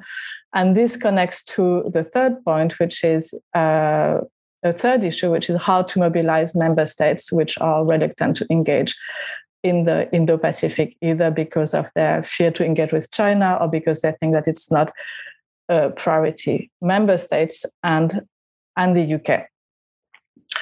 Uh, so it seems the last point which which connects all of, of those uh, challenges is the issue of implementation when we have agreed that overall you have a broad convergence with some uh, tensions within within these uh, umbrellas and i think that's exactly what we're going to discuss today uh, in the discussion uh, so let me move to uh, some a few questions that I had for you before we open the Q&A. Uh, the first one was uh, if we try to have a bit of a more less descriptive and critical view on the strategies, um, what do you think is, uh, and that's for everyone in the panel, what do you think is missing or overloaded in the current agenda of the Indo uh, Pacific?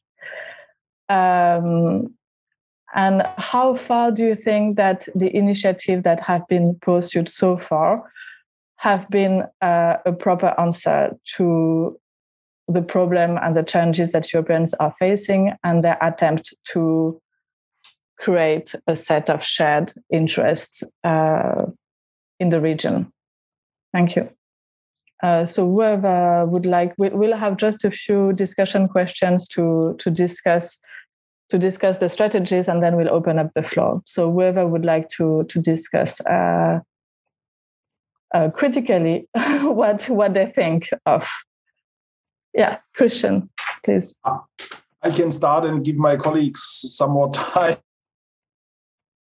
Uh, we can't hear you. Yeah, sorry. Yeah. Um, because I've mentioned some of the points. What I was, where I was a little bit critical, let's say, on the German view or on on the German guidelines, was for me there is i mean i understand the emphasis on regional cooperation that's not the point and i would fully agree in the case of asean but the challenge i think and this is also a point are regional organizations the answer to the problems?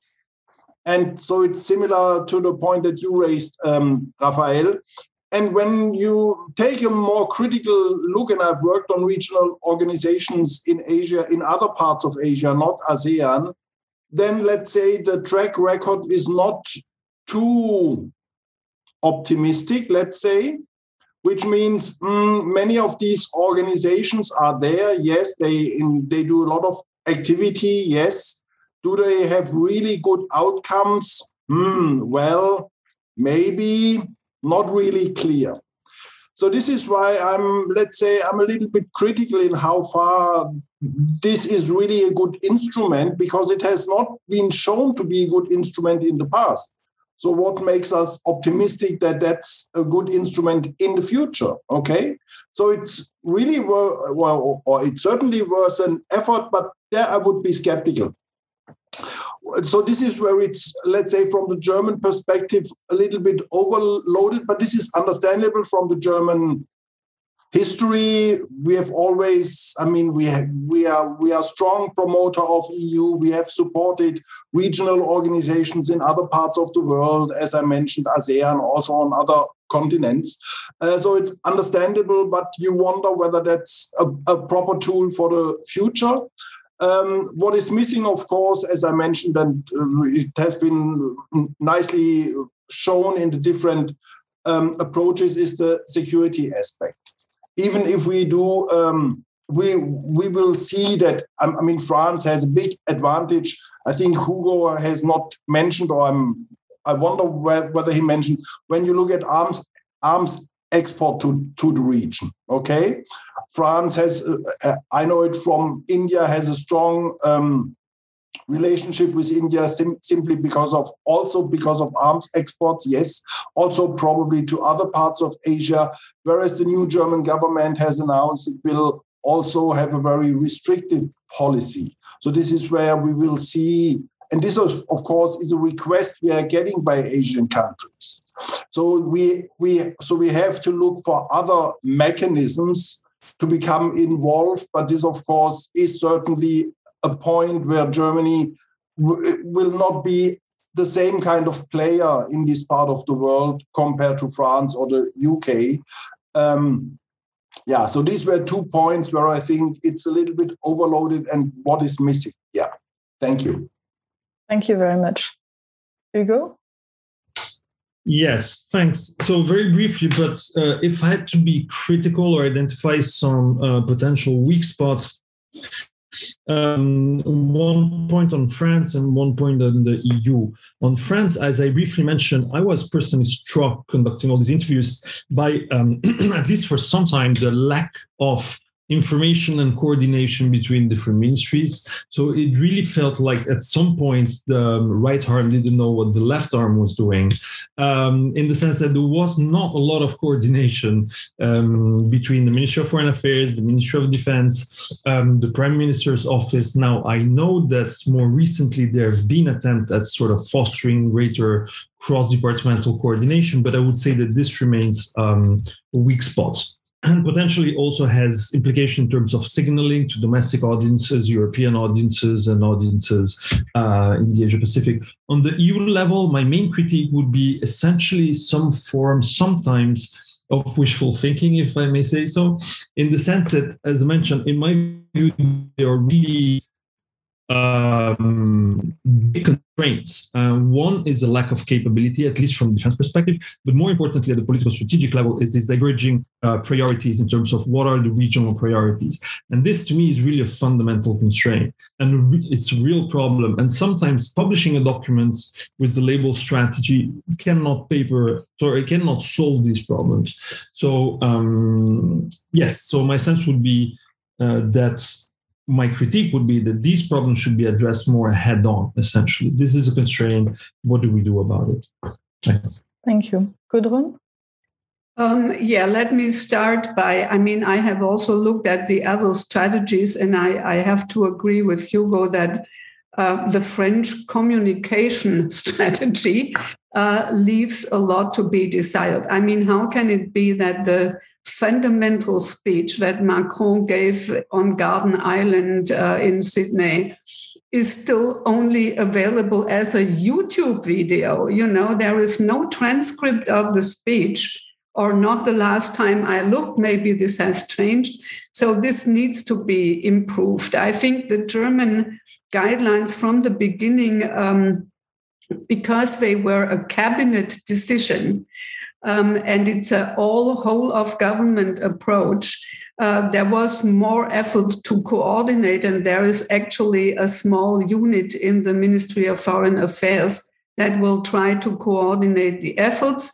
There is also this progress report that was published one year, roughly one year after the guidelines. So I, I think this is a, you know, setting benchmarks and, and publishing a progress report is a good thing, would also be for the EU. I heard there will be a, a report to the European Parliament uh, maybe this month. Uh, so I think this is this is a, a good thing. Um, as I said, um, the I was a little underwhelmed when I looked at the the toolbox of the EU because it looked very traditional to me, but I see that there are institutional limitations, and on some uh, issues, they simply depend on the willingness of the member states to make some sort of contribution. And I, I want to um, say here that as long as the EU has this consensus principle on foreign and security decisions, we will almost always end up with the lowest common denominator. And this means, in conclusion, for me, that uh, some member states have to be more bold in other formats like the G7. And there are examples for that, like the uh, note verbale of Germany, the UK, and France uh, in the United Nations on the South China Sea. So, as long as the EU is not able to, to really speak with one voice on these issues, there need to be other formats for individual member states to express themselves. And this remains a weakness, an institutional and fundamental weakness of the European Union, that this consensus principle uh, still applies. Um, and I wanted to say one sentence of the EU adopting the French geographical definition because I think it's important to understand that there are certain consequences of France being a resident power for the European Union. There is the status of the outermost regions and the overseas territories this does not only apply to, to France, but also to the Netherlands in another part of the world. But actually, the people on uh, Mayotte and La Réunion, they are European, they are EU citizens. Um, you know, they might not be part of the Schengen zone and they might not be part of the Eurozone, uh, but they are part of the common market. So this has consequences. And I would also argue that the European or EU presence in the Western Indian Ocean is already established um, because of the anti-piracy uh, um, and you know several initiatives at the EU level. So it actually makes a lot of sense for the European Union to adopt this wider uh, definition in geographical terms. Um, I see the biggest problem too in the fact that there is a strong belief among many actors in the region that it's really the minilateral formats that are effective, and the regional organizations uh, in the region are largely talk shops. And the EU has a tendency by its DNA and also the member states to focus more on the regional organizations and have a bigger problem, maybe with the exception of France, to relate to these minilaterals and find a way to, you know, cooperate with a format that might deliver better on addressing the issues. Thank you very much. Very thought provoking points. Thank you. Uh, Christian?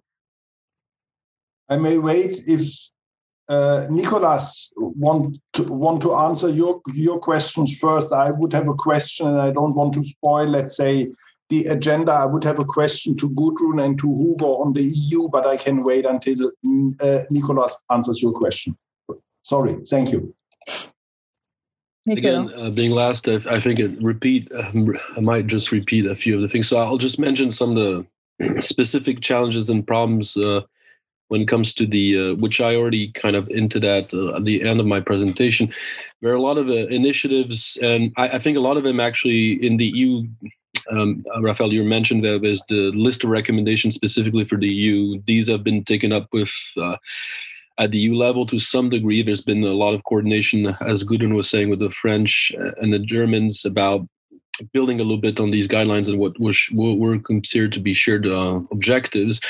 The issue is also, I think, the Dutch have been quite ambitious, and there's been a, I think, a rhetorical escalation in the context of. Um, first mobilizing at the EU level, but also mobilizing at home. Uh, the Dutch are uh, were in a one year of um, coalition negotiations. Um, with no clear um, kind of a very specific. It was the term. It was there was basically um, a debate uh, within uh, the Dutch coalition about pro uh, pro EU protectionist versus free trade, etc. So these have been tensions that are that also have an impact on how much you can push or implement some of these uh, specific recommendations. I think on on the list, and there was the Afghanistan crisis, which also uh, created a lot of the tensions between the the, the majority party, uh, Rutte's party, and uh, the D66, which is the most pro EU party. So um, these have been also issues that have, I think, uh, limited any follow up or implementation. I think it's still a very much very niche affair. Uh,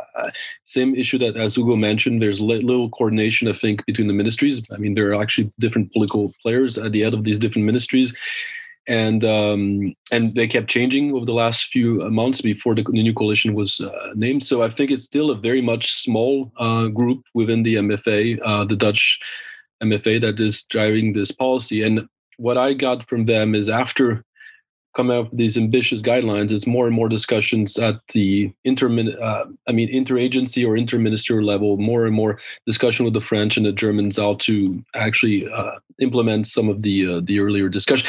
And um, on geographical um, the geographical area, I think actually the Dutch have been more and more open to be more inclusive and to expand the geographical definition after discussions, notably with the French, uh, and cooperation that can happen um, more um, African coast, for instance. So this is uh, there's still a lot of fluidity, and that makes it difficult to then uh, then uh, then follow up and implement some of these uh, these very more specific guidelines that they had.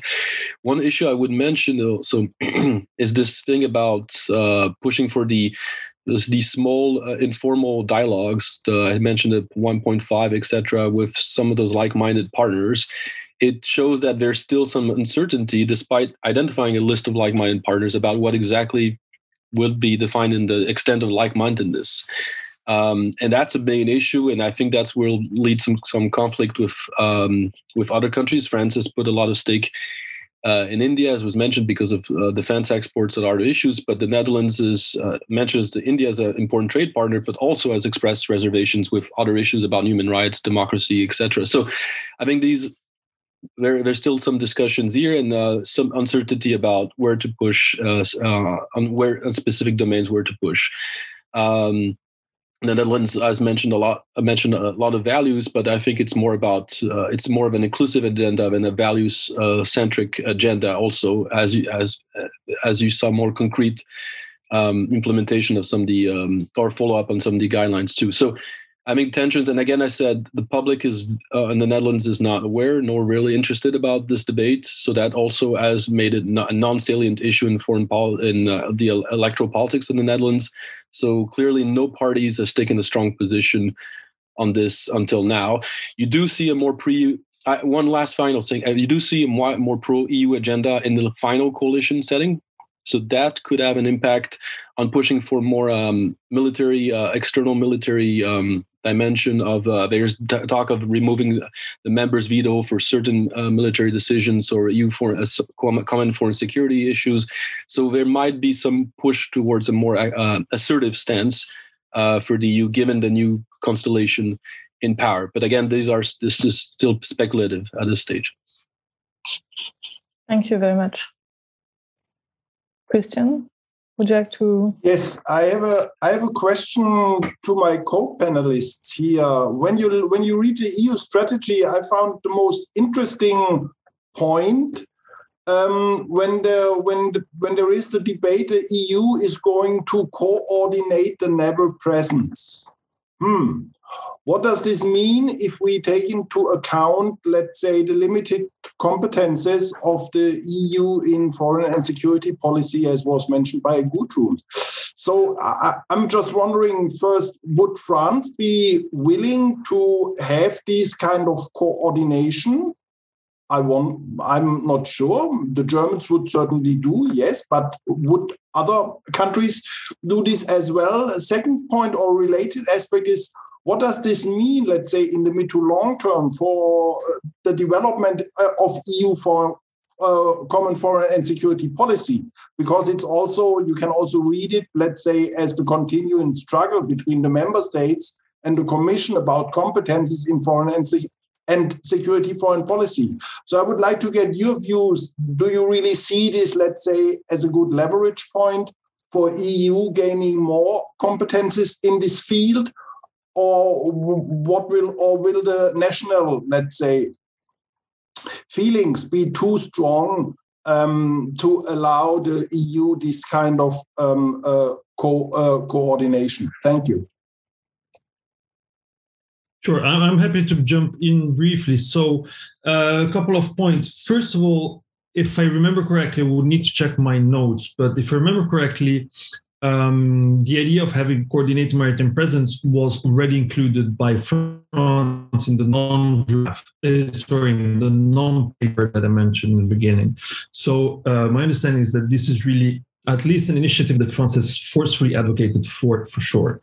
Um, secondly, there's maybe a small misunderstanding on how this maritime presence would work because the goal is to strengthen maritime security engagement to, uh, by sorry enhancing coordination between the naval and air assets of EU member states.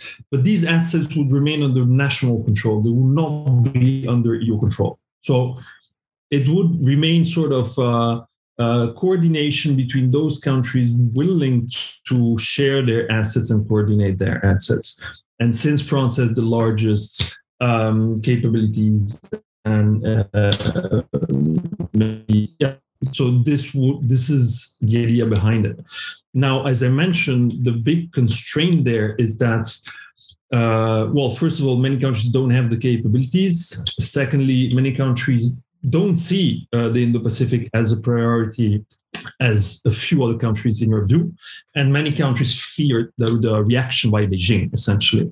And this, honestly, I don't know how you overcome these constraints. Um, I know that there are ongoing discussions. Uh, my latest interviews are from December, so I wouldn't know in January what happens. Um, but this is the state of play.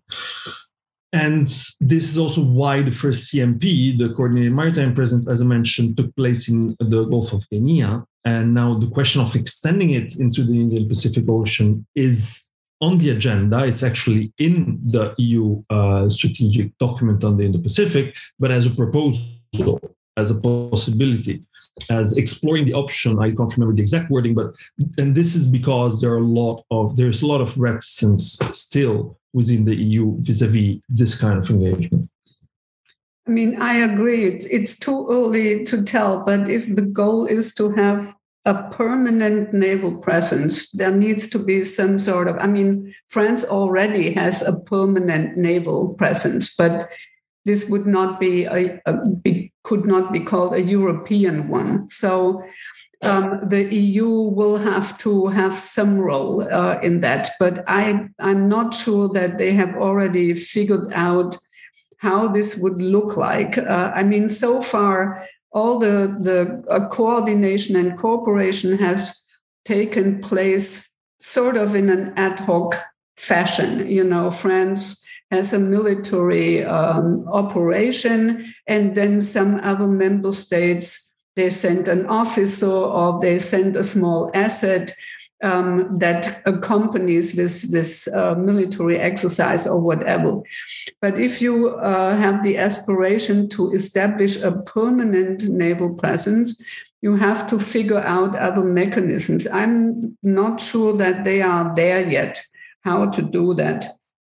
Um, I mean, there is this Crimario extension idea um, and so there are um, some some concrete uh, projects underway, uh, including this Gulf of Guinea uh, uh operation. Um, and um, so I, I, think we will see this probably unfold over time in a modest way.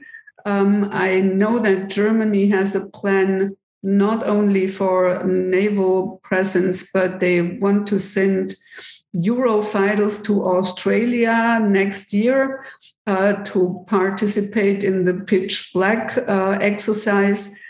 Um, but I think we will see a mix for the time being of this sort of individual uh, initiatives and operations and some efforts to institutionalize something that can legitimately be called a European permanent presence. Um, sorry that there is no more, you know, I, I, I don't think it's clearer than that uh, at the moment. And probably the next month we'll, we'll see. We will see what, what uh, ideas the French presidency really comes up with in that regard. If I if I may, sorry, just one point because I very much agree with uh, Gudrun. If I may just complement with a small point on Crimario, because Crimario is this initiative for the critical maritime routes in the Indian Ocean, especially Crimario 2. I was not going too, too many details, but the idea is um, to strengthen information exchange, analysis, and incident management in the Indian Ocean and Southeast Asia. So that what it was and now in the um, communication, uh, essentially the idea is to explore the possibility of extending it to the South Pacific. And this actually is a specific proposal that came from France. So yeah, to look for, so it's too soon to tell. So I agree with that. And essentially, this is another initiative to be monitored essentially, because it's, it might have some interesting developments. I think David had a question. It's really a yes a question to to all three panelists. Uh, Alicia, uh, sorry, Kivakova, uh, in the in the chat raised the important point about the countries of Central and Eastern Europe and, and also of Southern Europe. Uh, you know, talking to colleagues in Greece or in uh, the Czech Republic or in Lithuania, you know, the Indo-Pacific is is kind of in a sense another planet. So my question is to all three panelists to what extent have there been efforts made to you know really try and get a, a sort of a pan-european um, approach towards the indo-pacific that goes beyond you know the, the countries that have very clear economic and strategic interests like germany france and the netherlands? Whoever would like to comment on that. Uh, okay so i can I can say a, few words about that. So there, there have been active uh, attempts, of course, at trying to uh, sort of uh, broaden the, the range of, of countries that have an interest in the Pacific. And this has actually already happened. So, the, as I mentioned, the, the non paper, and this is actually an interesting point, the non paper, which formed the basis for the Council conclusion on the Indo Pacific, was co signed, in addition to France, Germany, and the Netherlands, by the Czech Republic, Croatia, and Poland and Slovenia, uh, and then also Greece and Portugal. And so this is actually EU officials uh, highlight this point to say that actually there you see a form of interest for the region. Now, the more skeptical officials will tell you, yes, uh, it was easy uh, to bring in several uh, usually reluctant countries from Central and Eastern Europe because the most sensitive issues, meaning defense and security, were quite modest in the in the final strategy. So basically, what I'm saying is that from my interviews, I gathered two two views on this. One was say just uh, those who co-signed the, the, the initial non-paper, and then the fact that you had council conclusion in and by itself shows that Central and Eastern European countries are on board. And then you have the more skeptical ones who tend to say, yes, but this is, among other things, also because the most sensitive dimensions were sort of quite modest in the strategy, and therefore it was easier to bring them in. I actually have a quote from a new official saying it was easier to have them accept a new label on non controversial issues like those that are included in the council conclusions. So this would be the, the two perspectives. But there have already been attempts at bringing uh, several, I mean, Central Eastern European countries on board for sure. Thanks. Only very briefly, I think um, this economic argument, you know, the trade flows, is probably the one that um, will be able to bring more countries on board. Um, of course, for, for Central and Eastern Europe, you know, Russia is looming large, and then you also have the China factor. But the China factor is also related to this whole transport issue uh, through the Indian and the Pacific Ocean.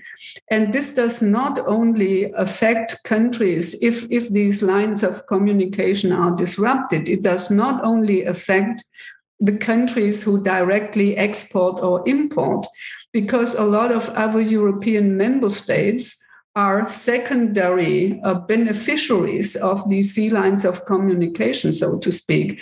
Because, for example, the German car industry, they have suppliers in, in Central and Eastern Europe.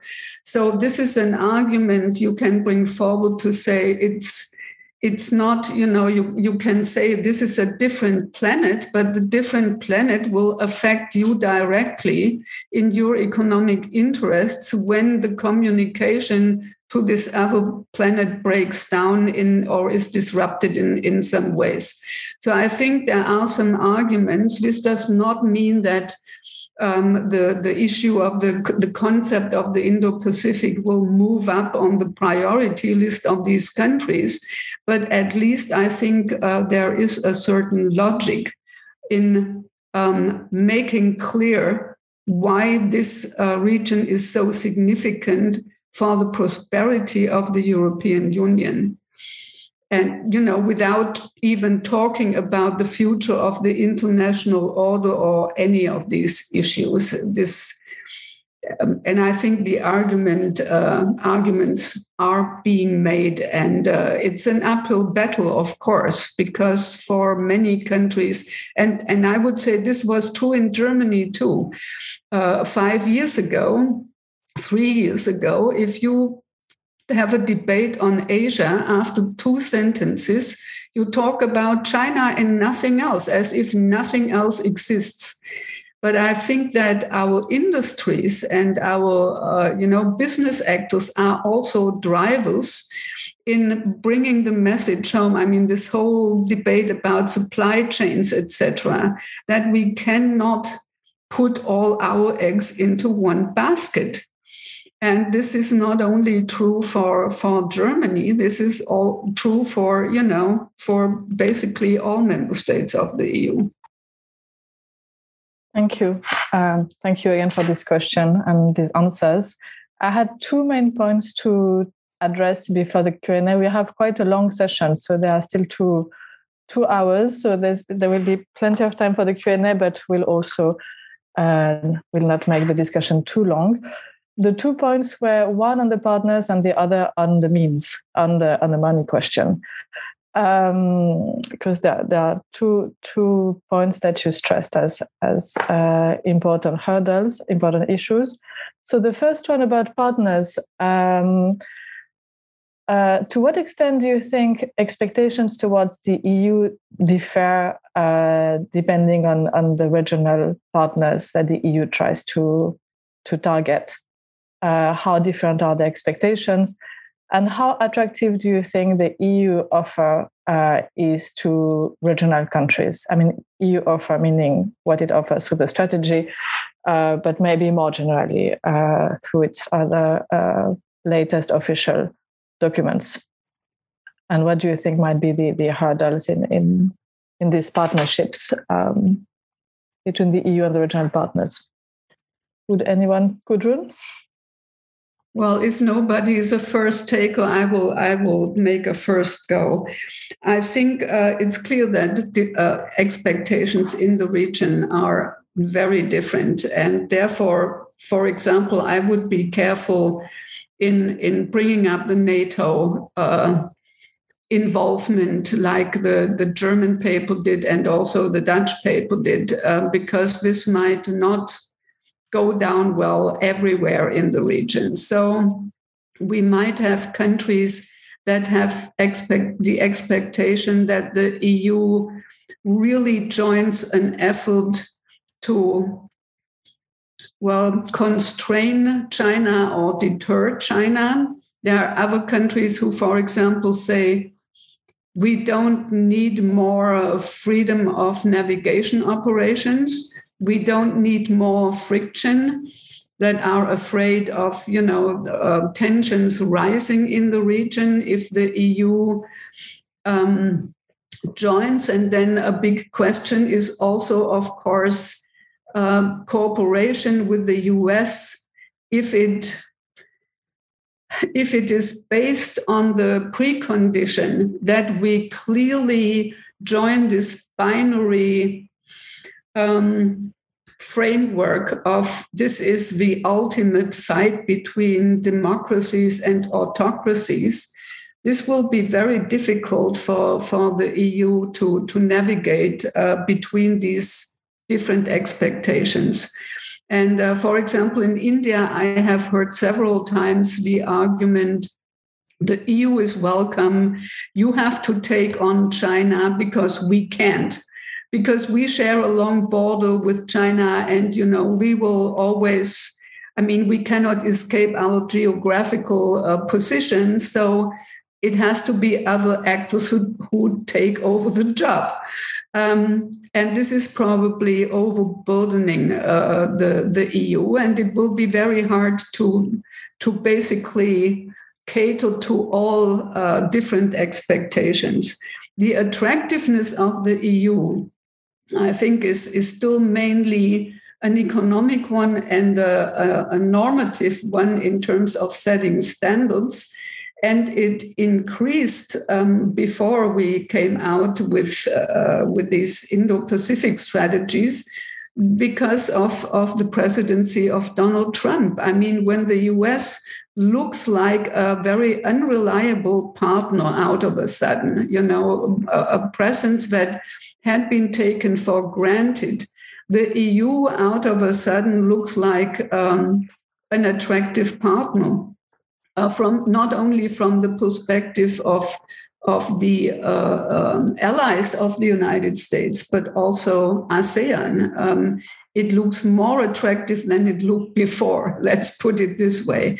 Um, and uh, we all are not sure what happens in the US in, in, three years from now, right? Who will be at the helm then? Um, and how reliable will the US presence be? So I think this is, um, in a way, beneficial for the attractiveness of the European Union. Well, thank you.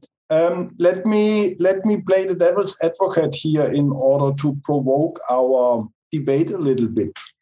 Um, I think the attractiveness of the EU will depend on the criteria which are linked to these kind of programs meaning the EU, we have we are all following the debate about the green transition, about uh, uh, labor standard, about human rights, democracy, and all the nice things we are all happy to have here in Europe.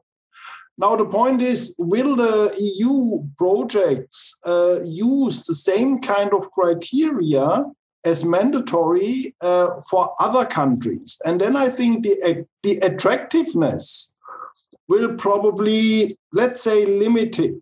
And then for the bureaucrat or for some poor bureaucrats or politicians in third countries, the point is on the on the one side of your desk you have the Chinese money, which is not linked to fancy criteria from the West, from their perspective, which deal with labor standards, standard uh, uh, gender equality, sustainable green transition, and, and all these kind of things, which all the bureaucrats and politicians know would also require changes probably in their laws, which are difficult.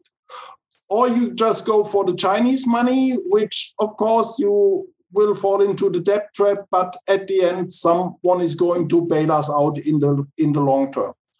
So if you take this very rush or very rough view, um, I, I, think it will depend in how far the EU is able to really enter into a kind of a, it will not be a competition, certainly, but I think this may also limit in some countries the attractiveness because it can also be regarded, and we have seen this tendency in, in many countries of the region, um, that they're becoming more skeptical, more critical.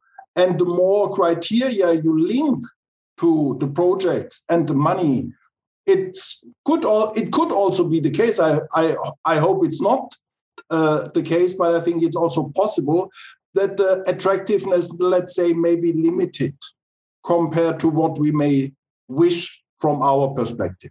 Thank you. Yes, if I can jump in to yeah. add um, a few points. So I think that when we talk about expectations from the region toward the EU, we might want to also distinguish between the EU and EU member states. Uh, because it's quite different in my view. Um, if you look at just um, France, UK, and Germany, which is those countries I've studied most in depth, you really see that there's been uh, one of the drivers of their growing attention to the region has been a demand pull from several countries in the region for greater uh, involvement and capacity building efforts. And there have been several countries that have sort of, in bilateral undertakings, um, advocated for greater engagement in the region. But this has been done with specific European countries and at the bilateral level. Um, vis-a-vis the EU, my sense, my understanding is that there is slight more skepticism about um, vis-a-vis the capacity of the EU as an um, autonomous actor to play a substantial role in the region. So this would be my first point that we might want to distinguish between uh, expectations vis-a-vis EU member states and vis-a-vis the EU as a whole. And secondly, and this is a point I find really interesting, is that have a different geopolitical positioning or positioning within the US vis-a-vis the US-China competition. You have some countries that are more willing to balance China. This is the case of Japan, for instance. Some countries don't want to take position between the two, and some countries are closer to China. Now, this is a this is a fact of life essentially, and it's actually also a problem for the U.S. who has to navigate all these diverging positioning um, in order it has to leverage diplomatic and security ties with countries that may not be willing to side with the US against China. And but these different geopolitical alignments also have implication for Europeans because, um, as mentioned, some countries are more concerned to China and might want um, more engagement from Europeans in the region, but some countries might not be interested or even be skeptical vis-a-vis a growing engagement in the region so I think there's real, uh, um, well, a, a very differenti- differentiated pictures. There are very different positioning within the region vis-a-vis uh, whether uh, EU member states or the EU as a whole is sort of um, willing and capable to play a meaningful role in the region. Nicolas? Yeah, I mean, building up on exactly what Hugo and uh, was mentioning, I think there's a there's a huge issue. I think in the the Dutch in their document and they, later in um, the follow up kind of public statements and uh, starting of implementation of some of those guidelines, clear intention to show that you know the EU could be a third way in this kind of bipolar confrontation that's seen emerging. Maybe a more soft connectivity kind of uh, dimension than uh, the BRI or maybe less security or strong hard security oriented than uh, than US has became clear with AUKUS. Um, the Dutch have have pushed for this kind of a, let's let's try to the for the EU to promote a third way, but never really defined it. Sometimes it overlink overlaps with the specific Dutch economic interests. Let's push for e-commerce. Let's push for digital connectivity because we have some uh, we have some kind of a economic and uh, advantages at home, etc. Uh, but it's not clear what the Dutch push this because they have they can offer to the digital um, infrastructures, digital commons in um, in the in the ocean, but in the in, in Indo-Pacific. But but then we also talk about exactly what um, what Christian was mentioning standards. Let's talk also about the, these standards. And it's not clear to me uh, as we get into the uh, minutia of actually discussing what kind of standards do we want for uh, digital connectivity, digital regulation, etc. That we'll actually agree. There might be more um, more openness to dig- digital surveillance mechanisms than we are open to.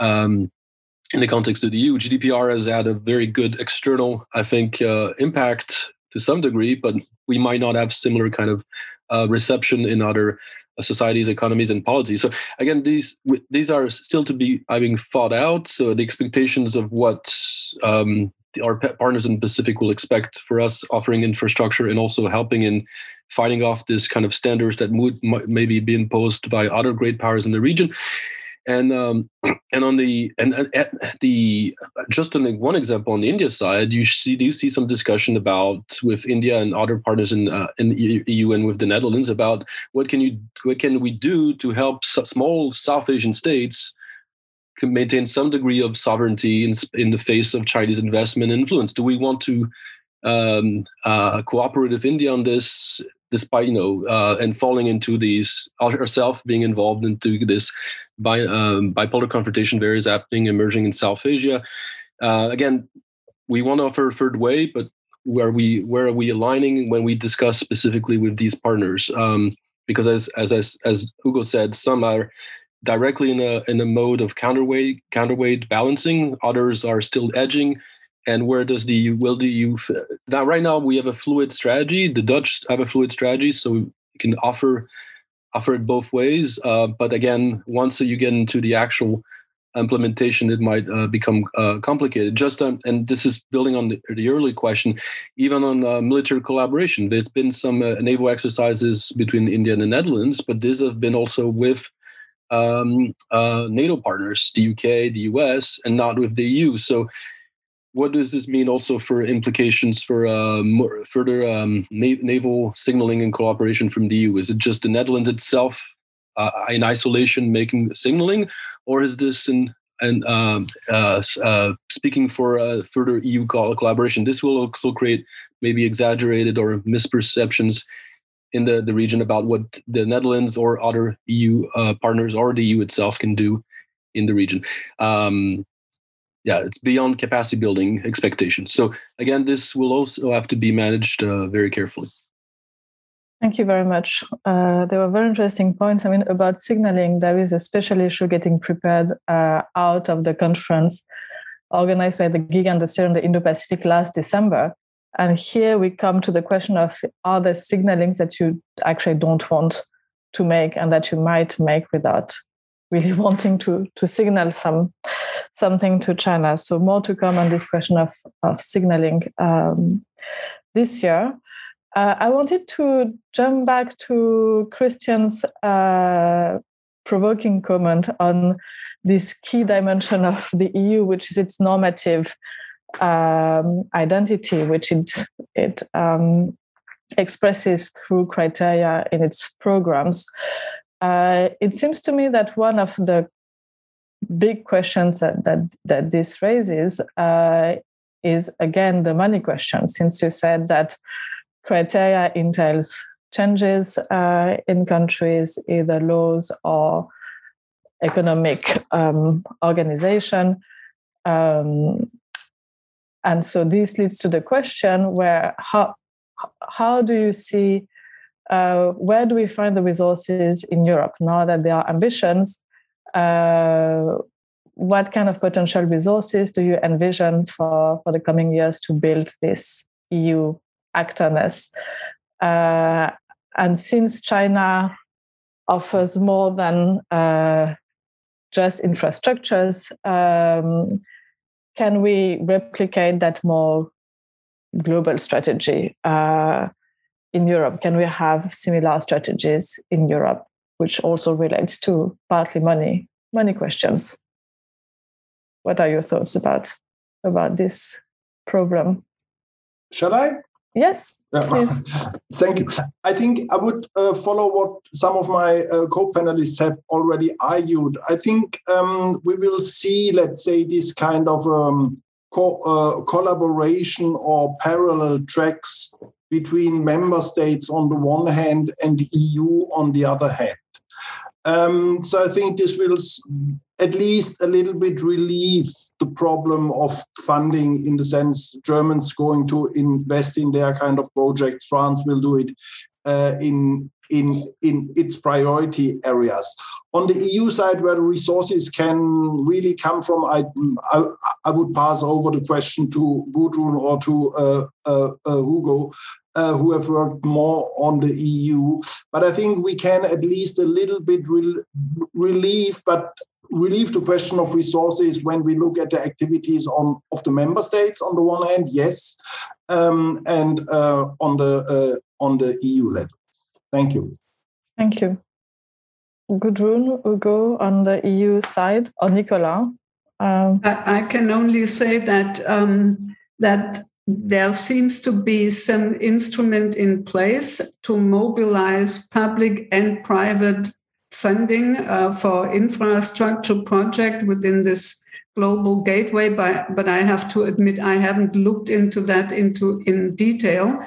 Um, it's just something that i heard from the uh, from the eu institutions um, and I think the what I said earlier about the experience with the uh, European EU Asia connectivity strategy that never really took off. I mean, people called it a, a, a cart without wheels. Um, if we don't overcome this, and if we don't have some projects, and I fully agree with Christian I mean, in a way, um, the EU, this is true for our FTA negotiations, for the PCA negotiations. It takes ages to complete it. Um, but I sometimes think, would it make sense to go for the, the low hanging fruit, so to speak, and go for a more, you know, a sectoral agreement in certain areas? But I think this is. Um, has to do with the EU as an institution and what their mandate for these FTA um, negotiations is. It just takes a very long time. Um, I mean, with Australia, we, we, I don't know, I think we did 15 rounds and we're still not done. Um, then, you know, there is the question of ASEAN. Yes, there are individual uh, member states of ASEAN where the EU has an FTA. Um, Singapore is always the easiest, it seems. Uh, but then there is the question of whole ASEAN. So this will not be easy. Um, and I think the problem is also you don't want to come up with some visible projects we cannot compete with China on a race to the bottom, so to speak, because we will lose. Um, so I think um, it makes a lot of sense because Japan has been pretty successful, uh, you know, in in promoting their own infrastructure projects in the region. First of all, because countries have a good exper- historical experience with uh, Japan after World War II in, in helping Southeast Asia, but also that this is high quality. Um, and you know there are certain standards to be met. There needs to be a feasibility study everything that is lacking mostly from the chinese project. So um, and this is the dilemma. We have to come up with projects that are really feasible in a relatively short time and that are visible and demonstrate that we can pull this off. But we cannot go into a race to the bottom with the Chinese. That's not winnable for us. Um, and we would have to throw all our standards overboard. And this is not a, a desirable outcome. So, this is the dilemma we, we are facing and we have to deal with. And I think um, there seems to be some progress uh, at the EU level to come up with an instrument. You know, our uh, uh, various uh, banks that that can be involved in that, but also um, and and why not try to um, really cooperate with Japan or also with the Blue Dot Initiative, where you also haven't seen a lot of concrete projects yet. But you know, as a way forward, um, I, I, think we we don't have a choice uh, if we want to show that we can provide something probably more sustainable than than China. Can I just jump in on, on that, uh, Gudrun? What about the possibility of EU joining the CPTPP? This Britain has applied for membership. And our, our, colleagues and friends at the European Council of Foreign Relations, Frederic Grare, has written a policy paper advocating uh, EU membership. So has uh, Francois Nicolas Riffry. Um, what is your feeling about that? Is this, uh, you know, China's applying to join, so is Taiwan. Um, the conditionalities seem to, uh, to be those that we have, for example, with the uh, EU Vietnam FTA. So is this a feasible option for you? I'm not sure that this is what the EU is, you know, made made to do. Um, mm. I mean, it's not only the UK. I think the UK was the first to apply, and then China, sort of in a preemptive strike. when it was clear that Taiwan would also apply, China also applied, uh, so that they would have to deal with the Chinese application first. Um, and I don't know whether the EU, because it has its own set of criteria uh, for FTAs and all these standards, etc., would simply join uh, an existing um, regional FTA. I mean, we will certainly not join uh, RCEP. I, I don't think that would be a serious discussion because that's not uh, living up to the standards that the EU has. CPTPP, I'm, it's a maybe. I think it should be a serious discussion, but I just don't know whether institutionally the EU is even able to you know to join an agreement like that but it certainly i mean we we are all convinced that it was the biggest mistake of the us to withdraw right from the TPP. So I think there should be a serious discussion about the merits um, and uh, the downside of, of um, yeah, doing this. Hugo? Yes, thanks. So I very much agree with what has been said. And just to go back to the uh, original question, which was about research constraints. So I'd like to insist on this point because I really think it's important. Uh, in my view, the two fundamental constraints to the development of a cohesive and robust EU role in the Indo-Pacific are resources constraints. And this is true in the defense domain, but not only. It's just uh, resources constraint. And secondly, diverging priorities in terms of what region is most important. And when you combine the two, the real problem is that the two mutually feed one another because less considered a priority, the less resources you will devote to that region, essentially. So these are really the two fundamental constraints, and I insist they mutually reinforce one another. And I just would like to give you a small example. I was checking the book in my book, and um, so the, um, the European Commission published a famous document, which is Security Cooperation in and with Asia. And it has a very broad range of initiatives that it announces. But then we went to check all the documents that sort of look at the financing of these initiatives. And what comes out is that the financing of a whole set of initiatives with countries like India, Indonesia, Japan, uh, Republic of Korea, Vietnam in maritime security, crisis management, cybersecurity, etc., is just one 8.5 million. That's it. So it's very small if you consider just the size of the Indo-Pacific.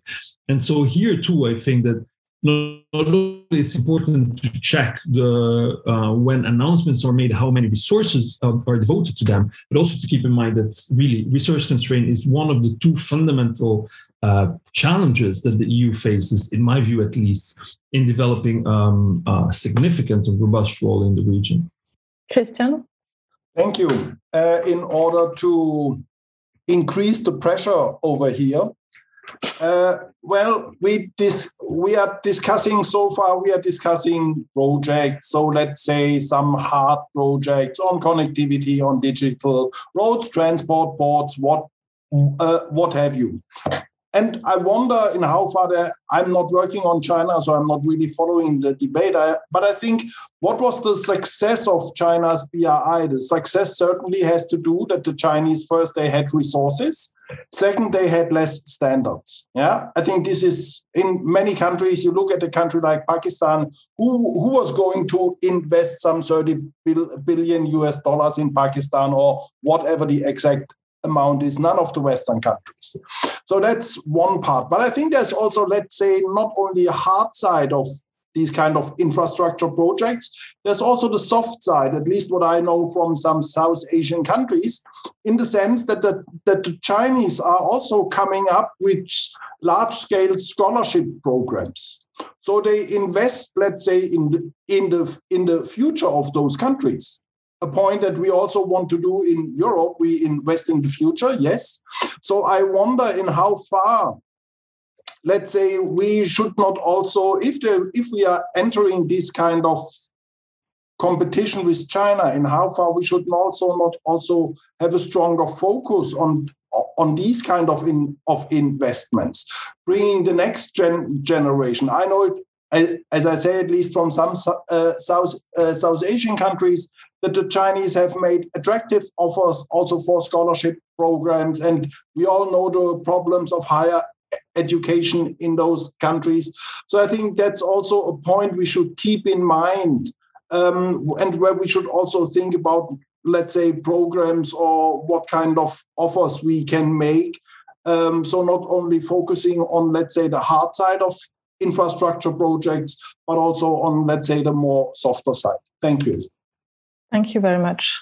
Um, if no one else has a comment on that, I think we'll just open up the Q&A, the floor for the Q&A. They already have a lot of questions. Um, so quite a few are already in the Q&A box. Um, I think it might be better just to to have the I mean, people who ask questions to ask them orally if they want to, so that we just don't keep speaking in our bubble. Uh, so I would like to start with the question by Augustin Normand, who has two questions for Hugo. Let me ask the question then. Um, so Hugo, how has how and why was reached a consensus between countries and the European External Action Service? What was the role of the Franco-German couple in the consensus? There are three questions. Um, and how is it possible for France to have a distinct policy towards China to the extent that the US have the same one? Uh, I suggest that we take a few questions and then we'll just go in order uh, of the panel and you'll answer the questions that you that you want to answer. That might be an easier way. Um, so I'll ask another question. Um, Nicolas Rego, did you want to ask directly your question? Okay, I'll ask it as well. Um, India and Australia, okay. Um, so, what is the impact of AUKUS on the Indo Pacific strategy of France? That's, that's uh, a third question. Nicolas can ask the question directly. He is and Augustin Normand are also now allowed to speak? Uh, that's what you need to do, Raphaëlle. You need ah, to allow the okay. speakers to, to speak. Otherwise, that's they why, can't speak. Yeah. I'm sorry. How do I? No okay. Problem. That's why. Um, okay. So, can you invite them to ask their questions now? Yeah. Uh, so, I, so let me just. Yeah, more. Um, how do I do that? Actually, I can do it for you if you tell me who you want to invite yes. to speak. But Augustin okay. Normand and Nicolas Rego can speak now. Okay. So, Augustin, would you like to ask your question? Yes, uh, thank you very much.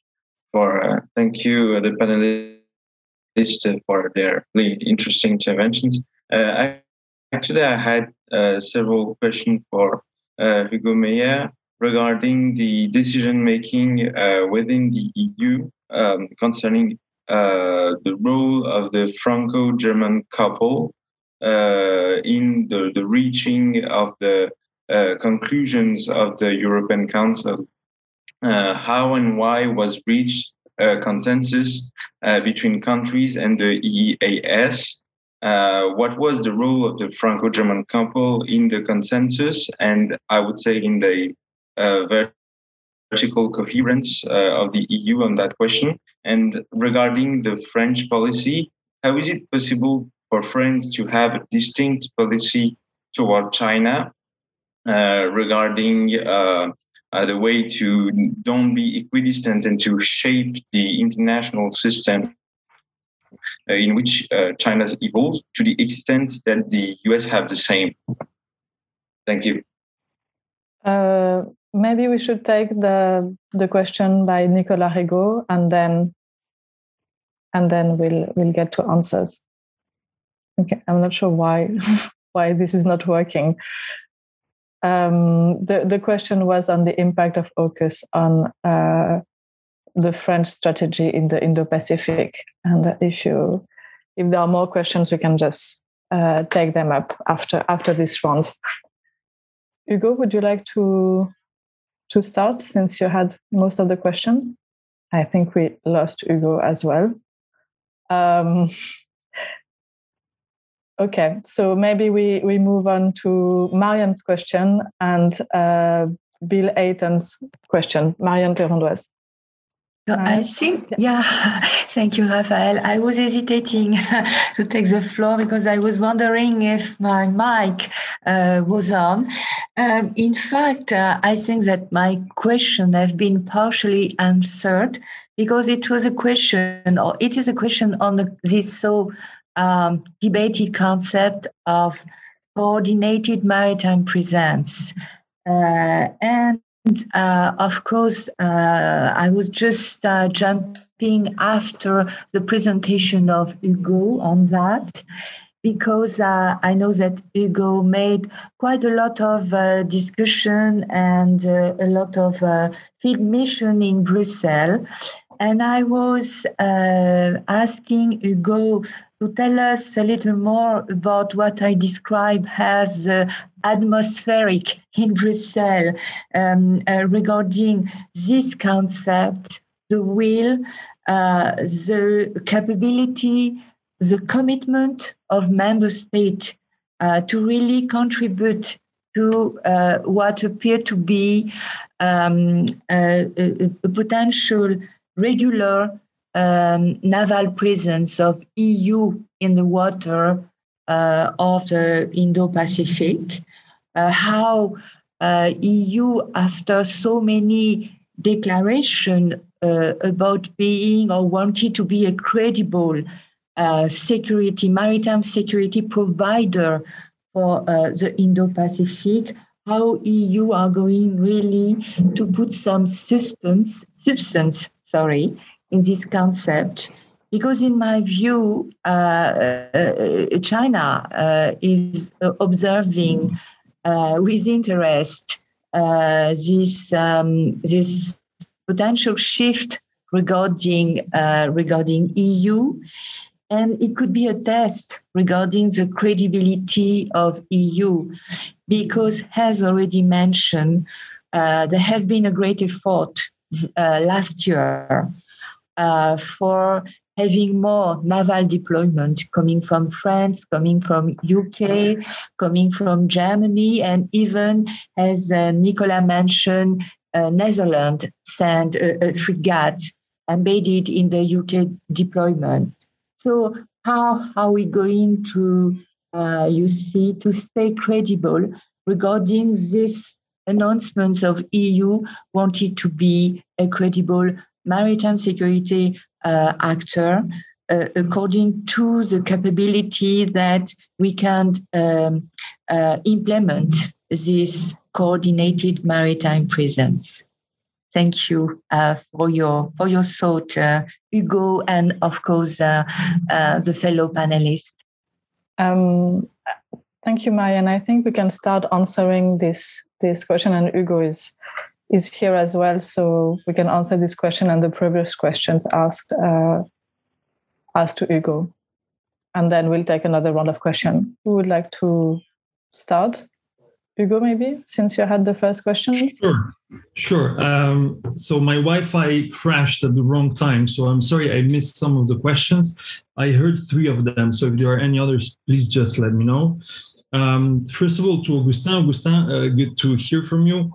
Um, so there are good questions on the Franco-German uh, role in fostering this EU strategy. Yes. So as I tried to briefly explain in the in the talk, uh, they played um, a central role in the development of the EU Indo-Pacific strategy. So it was really a joint initiative uh, by these two countries of, first of all, having forged their national policies to foster bilateral cooperation, and then at the later stage include other countries. So, in order to, and that was the final stage, develop an EU policy. So there was a very sort of uh, intended goal.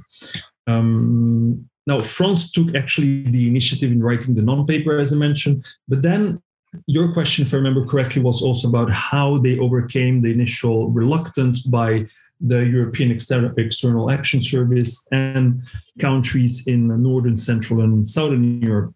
And, and very briefly, there are several points, and Gudrun mentioned one. So, one was the publication of the ASEAN Outlook for the Indo Pacific 2021.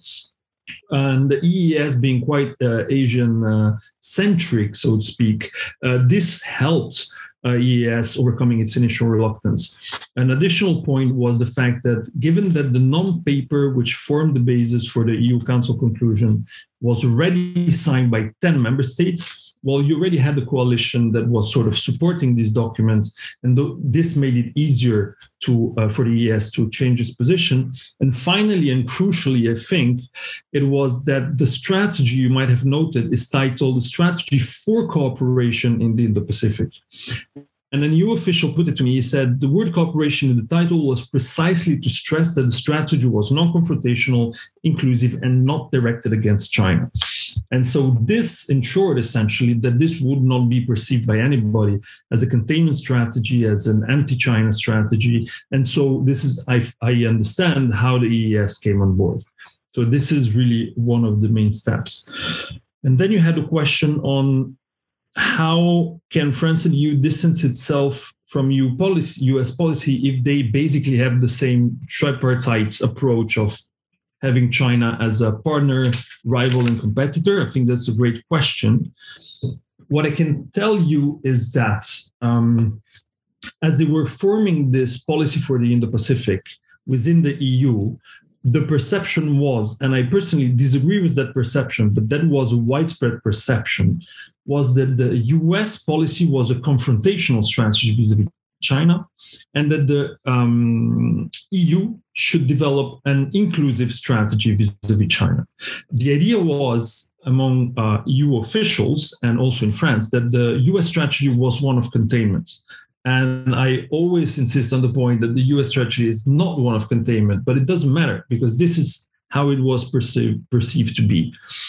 And it's, it's in this context that they try to develop this sort of tripartite approach uh, and their Indo-Pacific strategy, if that makes sense. So keep in mind that the perception is for US strategy of containment of China. Now, what is interesting is that really in the past months, you see a growing convergence in how China is labeled. So there is a convergence on this point. But as Gudrun actually mentioned before, the key is how you balance the three dimensions the partnership, rivalry, and the um, competitor. And of course, in US China relation, the competitive dimension is much, much, much stronger than in any bilateral interaction between EU member states and China or between the EU and China. So, this is where you have a, a key difference. And then briefly on AUKUS to Nicolas. Um, good to hear from you uh, to Nicolas. So I did mention AUKUS in my talk, and I don't have much to add, honestly, because first of all, it's too soon to tell. Uh, secondly, one can say at this point that certainly it weakened one of the historical pillars of uh, French policy in the region. Um, dating back more than a decade, actually. Um, and so it did weaken France um, policy in the region. However, as I mentioned, I see it, and I don't know because I can't read into the future, but I suspect this is a, a short term major friction in the relationship. But over time, there you might see again some restored cooperation uh, between France and the US and region between France and Australia. Now, of course, uh, the, the contract that has been um, rescinded is was a major con- contract, was a major um, development for the future of French-Australia relations. But I still believe that despite this short-term major disruption, there might be some um, there might be in the medium to long term at least some renewed efforts at building cooperation both with australia and the us thank you anyone else uh, would like to intervene on, on these questions? Otherwise we'll move on to the next questions so we have a question by uh, Bill Hayton one by diego ocelotus um, sorry if i don't pronounce the, the name very well. And one comment by pratik kapil. Okay, uh, it's Bill Hayton here. Um, my first thought is, is I'm still surprised how much attention AUKUS is getting. I mean, it's an arms deal. It's not an alliance, and it might deliver a submarine or two in about 15 years' time. Um, much more significant was the um, American decision to sell standoff missiles, I think, to Australia. But anyway, uh, my question is um, uh, to what extent, and I think uh, maybe we heard some of this answered in the last question, to what extent the French and the EU Indo Pacific strategies are a deliberate attempt to be a third way between the US and China, um, or whether they might lean closer to one side, uh, I presume the American, than the other. Thank you.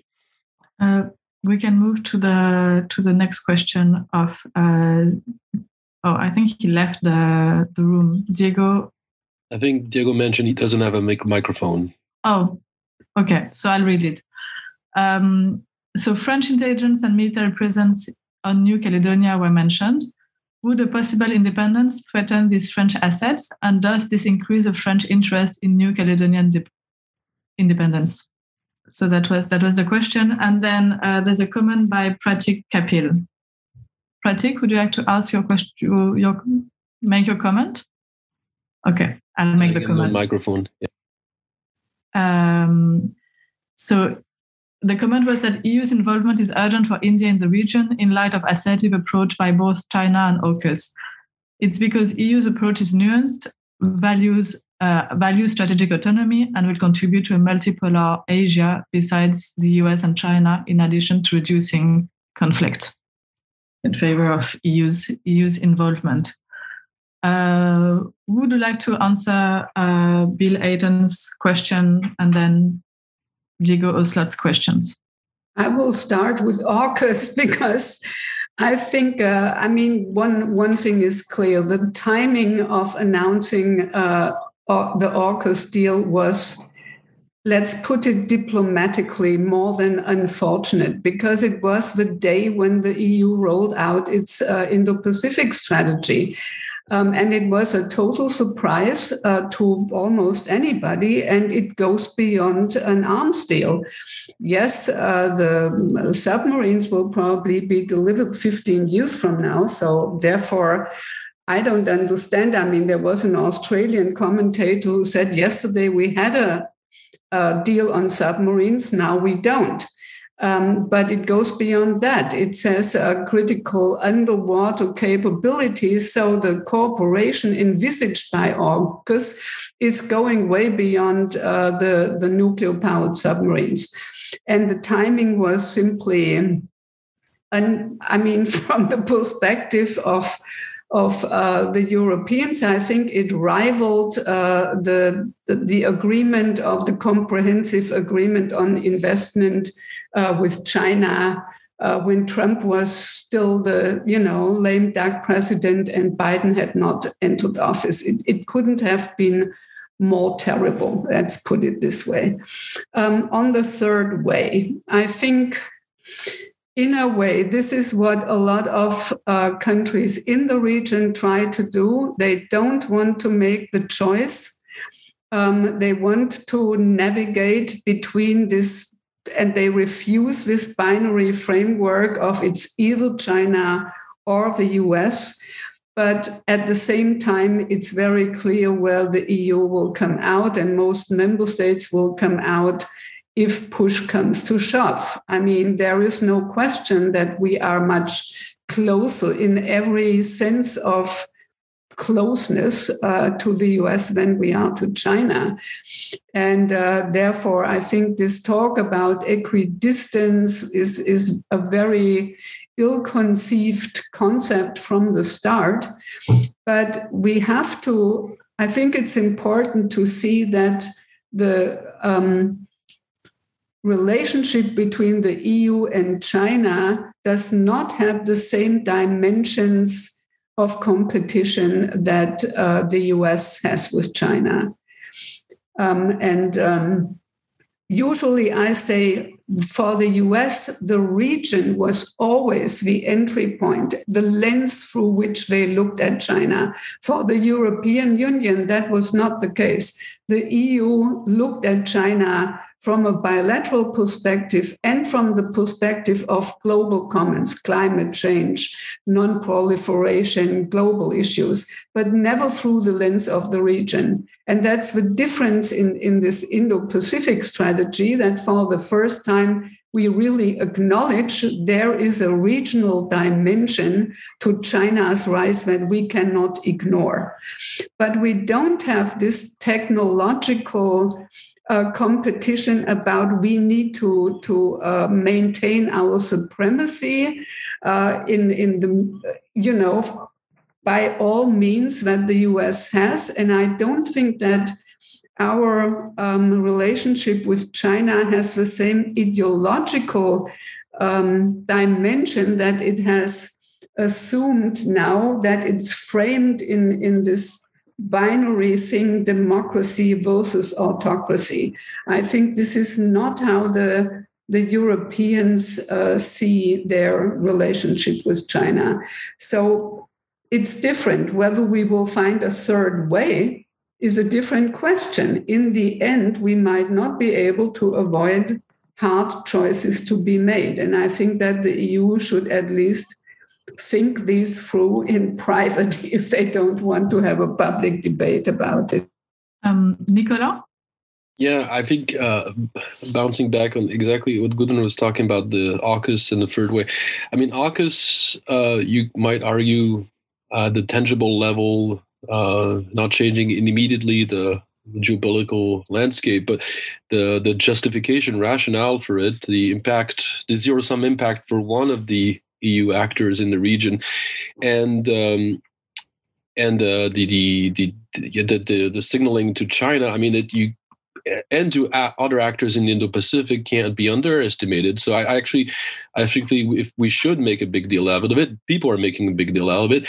I can talk for one of the Indo-Pacific partners uh, of the EU and the Netherlands, India when a discussion recently, uh, when in, some Indian delegation came to the Netherlands, we're happy because AUKUS has actually clarified things. There are some possible security relationship partnerships. Now we can actually discuss freely with the EU, with the Netherlands, some softer issues that, you know, because there was always this ambiguity um, uh, present before when we talked in the Quad, when we talked to the EU, and now there's these clear alignments. So I think it does, it has made an impact. It now clarifies maybe for the the Netherlands or the in the EU to provide this third way. Now what came out is what happens afterwards. What is this third way? What is this alternative? And there's some disagreements, and we see in the documents about what should be pushed uh, to the fore. What are some of the potential tensions? Um, as Gudrun mentioned, uh, in the, are we going to make some simplistic binary choices in this confrontation, uh, just like the U.S., or do we have this kind of middle way, uh, flexible kind of strategy uh, that we talk more about shared interest and like-mindedness is defined in, in a slightly different way? I mean, this is something still where uh, we haven't um, we haven't we need to talk more in private about and then maybe not completely publicly but have some kind of uh, signaling to the region uh, and to specific partners that we're talking separately that what we can do and what we can't do and where we are uh, interest align more with the us and where we're a little bit more open uh, for negotiation cooperation in a thing maybe sometimes that will go against the us agenda which is not always aligned on, on everything with the Hugo? Would you like to intervene sure. on AUKUS question? Yeah, I'd like to jump in on both AUKUS and, and the third way. Uh, on AUKUS, so my sense is, um, first of all, there's always the focus on the submarine dimension of AUKUS, but there are other dimensions too, which are as important and they're really an interesting area of further development because the AUKUS agreement mentions uh, the development of joint capabilities, interoperability in areas like uh, cyber, quantum, AI, undersea capabilities, and interestingly, the pursuit of um, security and defense related science, technology, and industrial base integration between these countries. So I see these as an additional, quite interesting point. This said, I agree with what has been said by uh, Bill Hayton before that actually the, the hype about AUKUS is out of proportion, in my view, with the actual importance of AUKUS. Now, of course, AUKUS is relevant and important and has had a major impact, certainly, but it also does not fall from the sky and builds upon long-standing alliance, U.S.-Australia alliance, and long-standing UK Australia relations. So it does, not fall from the sky. Of course, it has ramifications for France, certainly, but in the grand scheme of things, so to speak, so to speak, the um, the implications, at least in the medium to long term, are, in my view, um, less than the, what the media hype seems to uh, indicate. On the third way, so how the Europeans position themselves between the US and China. This is something I've investigated a lot. So it's a, because it's something I really find interesting.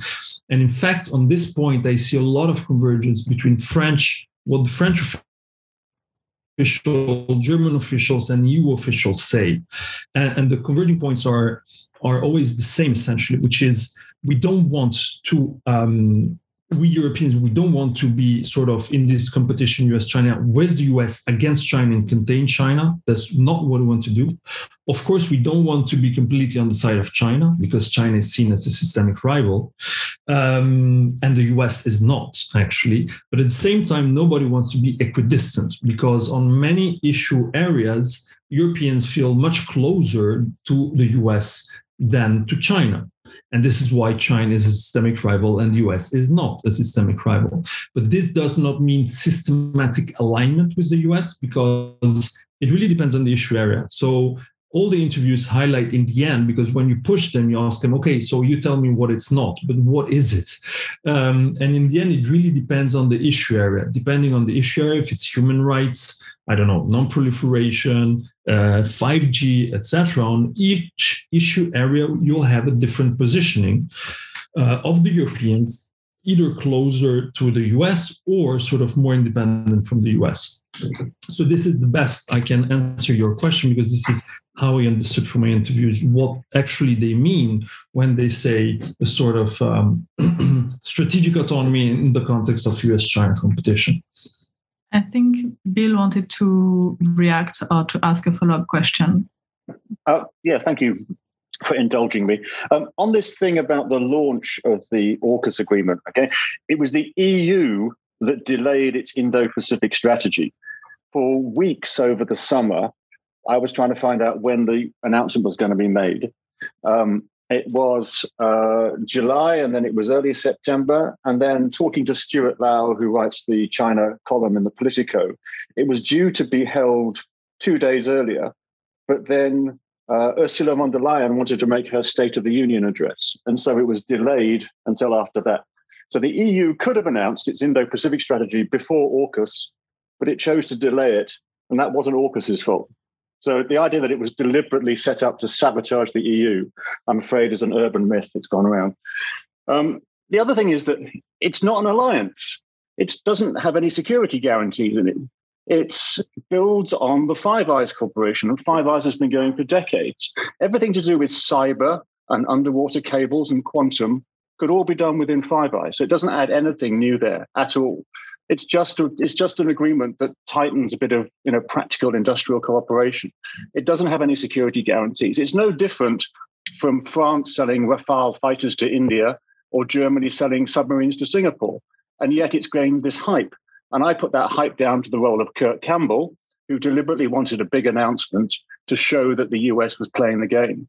I don't think it was a deliberate attempt by the UK uh, to, to skewer France, or for the um, for the Australians, uh, you know, to kind of make some giant geopolitical statement. Uh, I think there's a lot of cock up here more than conspiracy. Well, with this information, anyone would like to respond, react? Hi, I was unmuted. Um, so if I may jump in from Prague, um, I've got two observations with regards to um, Ms. Gudrun's uh, comments. I don't know if I understood this correctly. And in your final remark, you said something like Europeans do not see the relations with China as democratic versus authoritarian.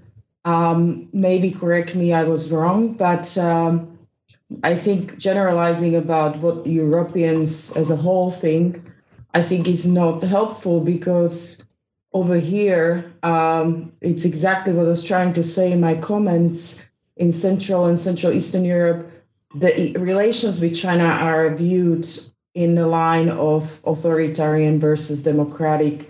Especially now, we had elections in Czech Republic in October, and it's uh, the final move was to vote out the Communist Party here, and all the new incoming uh, leaders who are in the new government are using the terms uh, authoritarian and let's finally get rid of the authoritarian regimes. So this is exactly how they frame uh, relations with China versus those relations with Taiwan. As we said before, I understand these conversations might not be as topical maybe in Germany, but here they are uh, really in the front burner.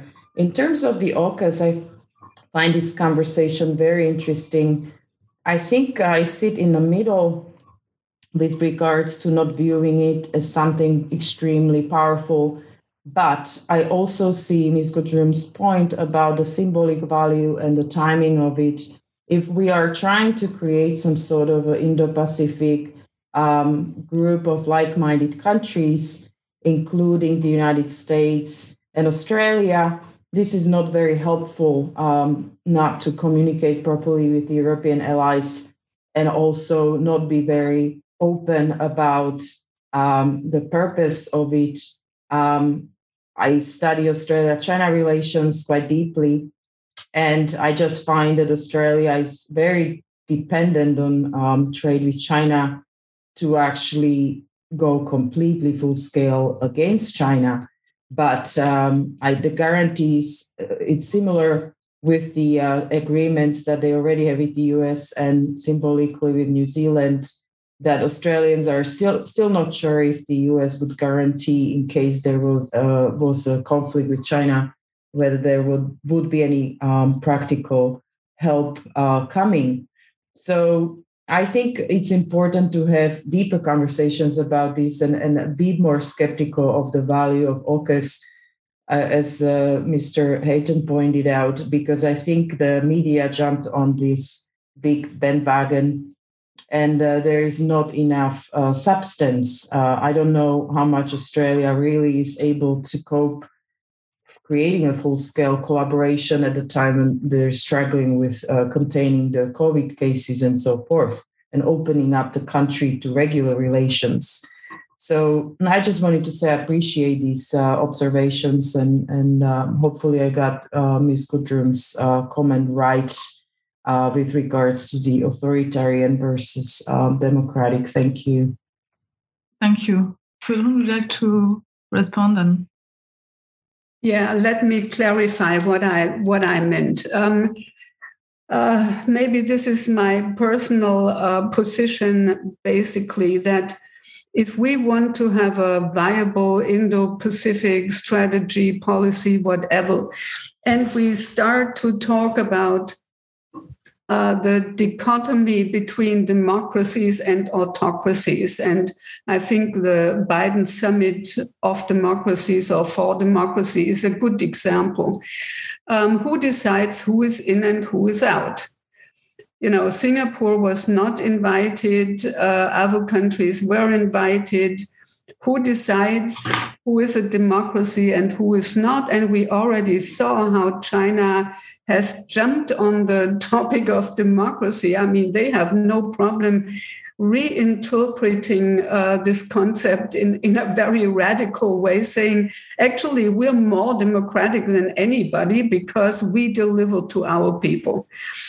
I'm just asking the question how wise it is to frame the competition between or the, the global competition.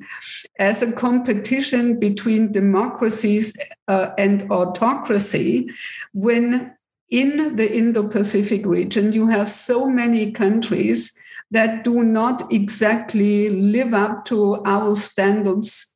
And even in the European Union, we have some countries that do not live up to the standards of what we understand as democratic countries anymore, you know, with a true division of powers and all those things that are going on.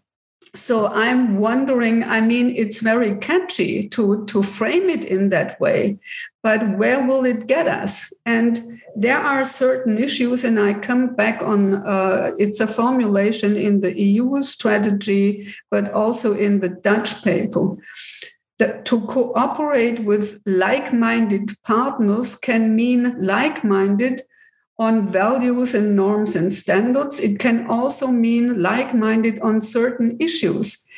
The fact that you're not a democracy like Singapore, for example, does not mean you are not interested in a rules based order, especially if you are a small or medium sized country.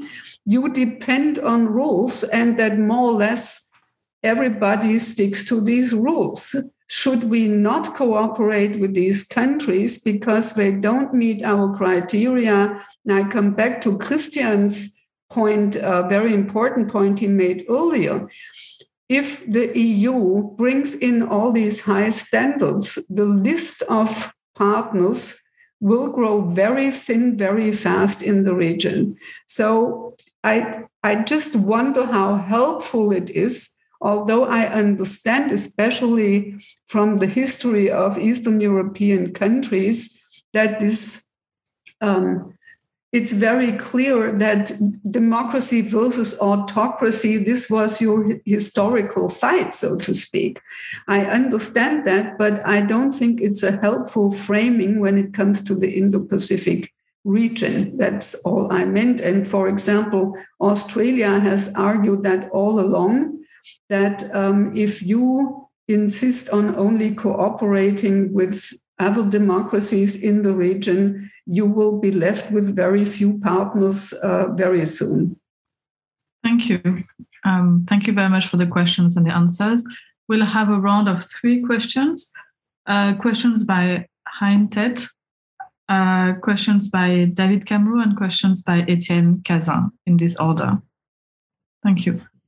Hi, this is Hater speaking. So my question is mainly about the relationship between the Southeast Asian country and the European Union or the France. So in Southeast Asia, the ASEAN is obviously an institution to engage and partner with. But my concern is the in the ASEAN, it is a very loose institution. It is not an alliance either.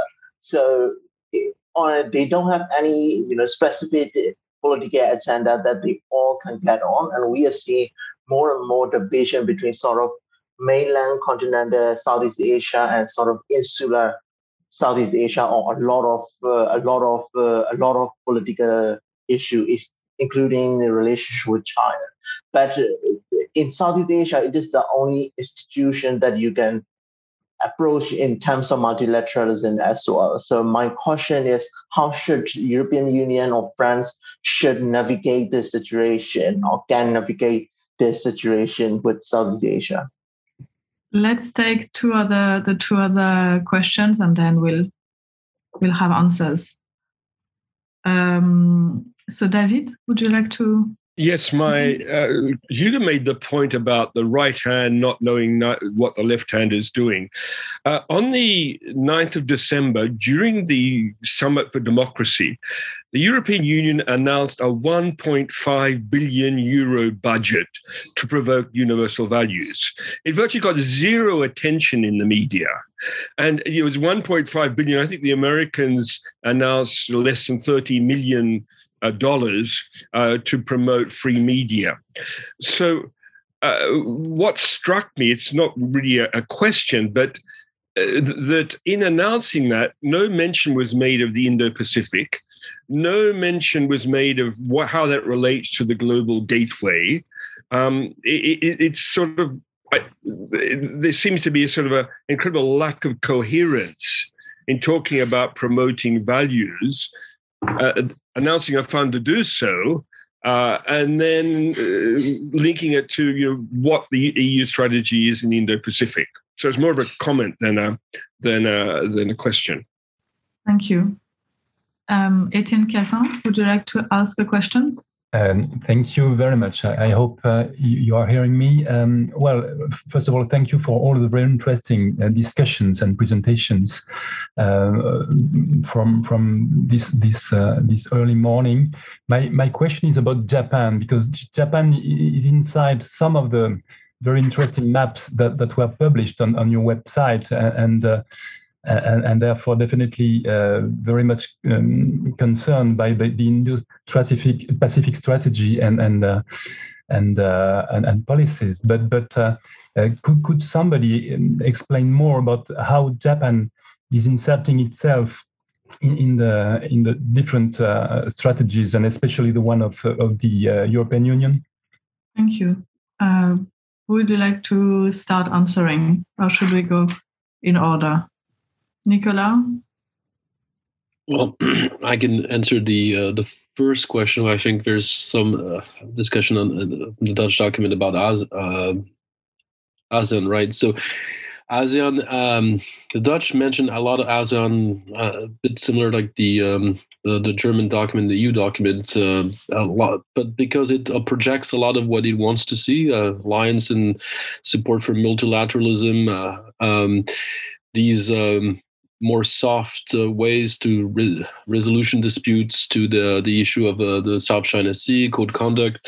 Um, but it also mentions, in the meantime, a specific separate space of partnerships with different uh, members of the ASEAN. So, as a good, uh, everybody has a good relationship with Singapore. They all mention Singapore as uh, one of the uh, the most uh, advanced partnership in, in the region, uh, but there's also uh, discussion of a close relationship with Vietnam, and then uh, the more tricky um, relationships with Indonesia and Malaysia, which need to be improved. So there's this wide variation. So I think there's um, for ASEAN and this ASEAN centrality, at least in the Dutch perspective, it's more projection than actual uh, concrete. Um, there's also a lot of wishful thinking about we're going to move closer on all these um, uh, PTA free trade agreements. So again, this is uh, oh, someone is in the, I can hear someone in the background. Um, yeah, so this is just a I, I think a lot of projection, uh, and I think there was a question. Maybe I can answer it right now. That was in the chat, but maybe got lost on the in the Netherlands, Indonesia, and how does that come in in the in the uh, in the the Dutch position on the Indo-Pacific.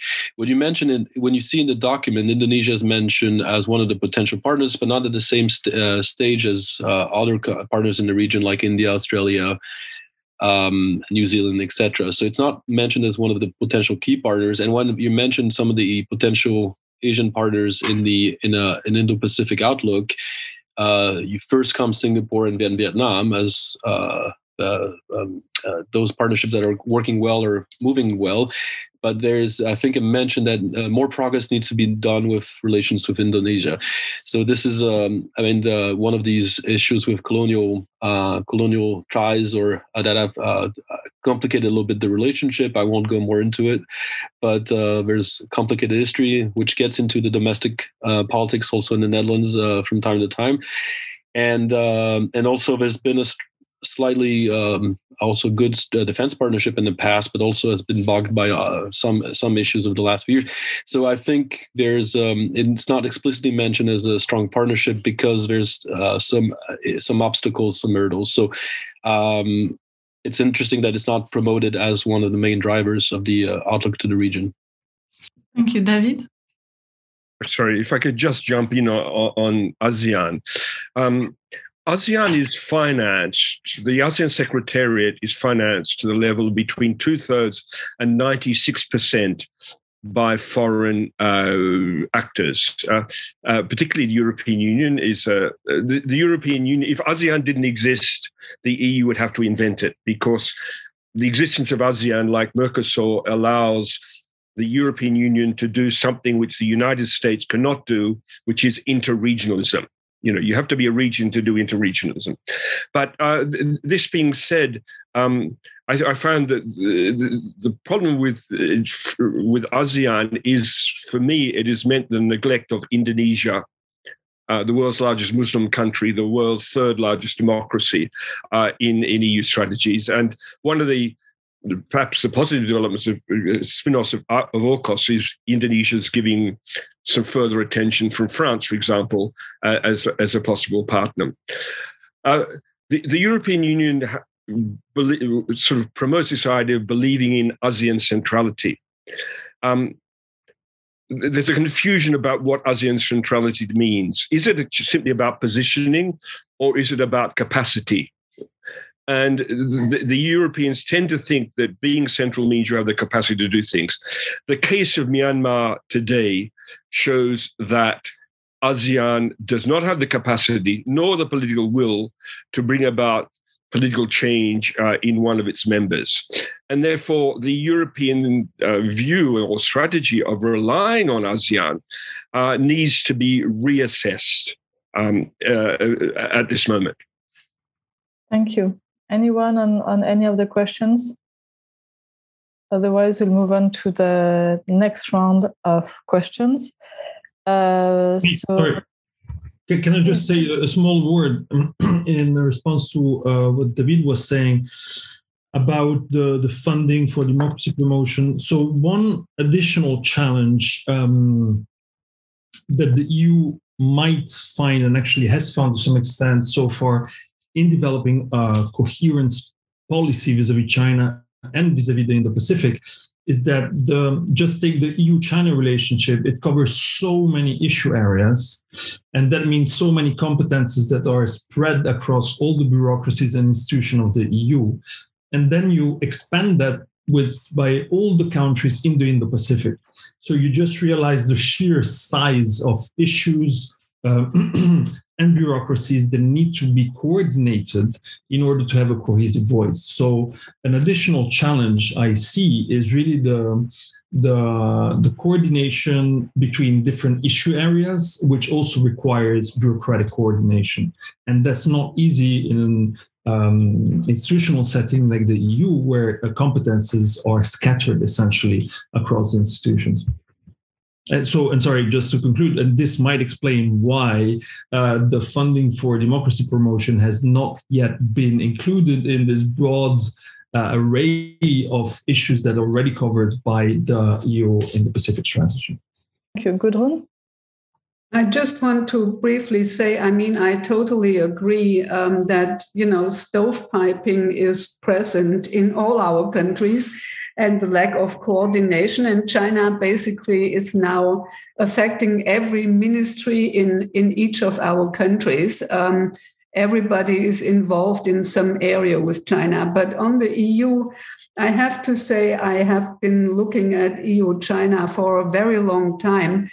And um, if you look back only five years, you could still find these people in some DG, you know, on whatever DG move that really had a tunnel vision of China. They only saw a very tiny segment of the relationship and they were going on and on uh, and how well it went in that segment without seeing the bigger picture but i think there has been quite some progress and uh, the external action service really took the lead to try to get the EU institutions basically on the same page on China, to, to leave this tunnel view and, and see the bigger picture. And this is reflected in the documents. Um, so I think there is some progress there. But I agree with you, Hugo, that I mean, the challenge of coordination and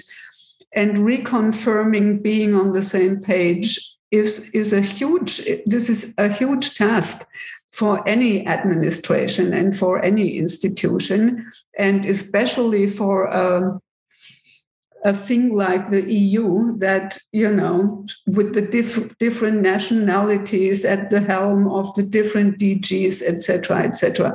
But I think we have seen some progress. Um, and but we need more horizontal and more vertical communication um, among European member states, but also to the local level in, in our own countries to bring about a more coherent picture of what kind of actor China is.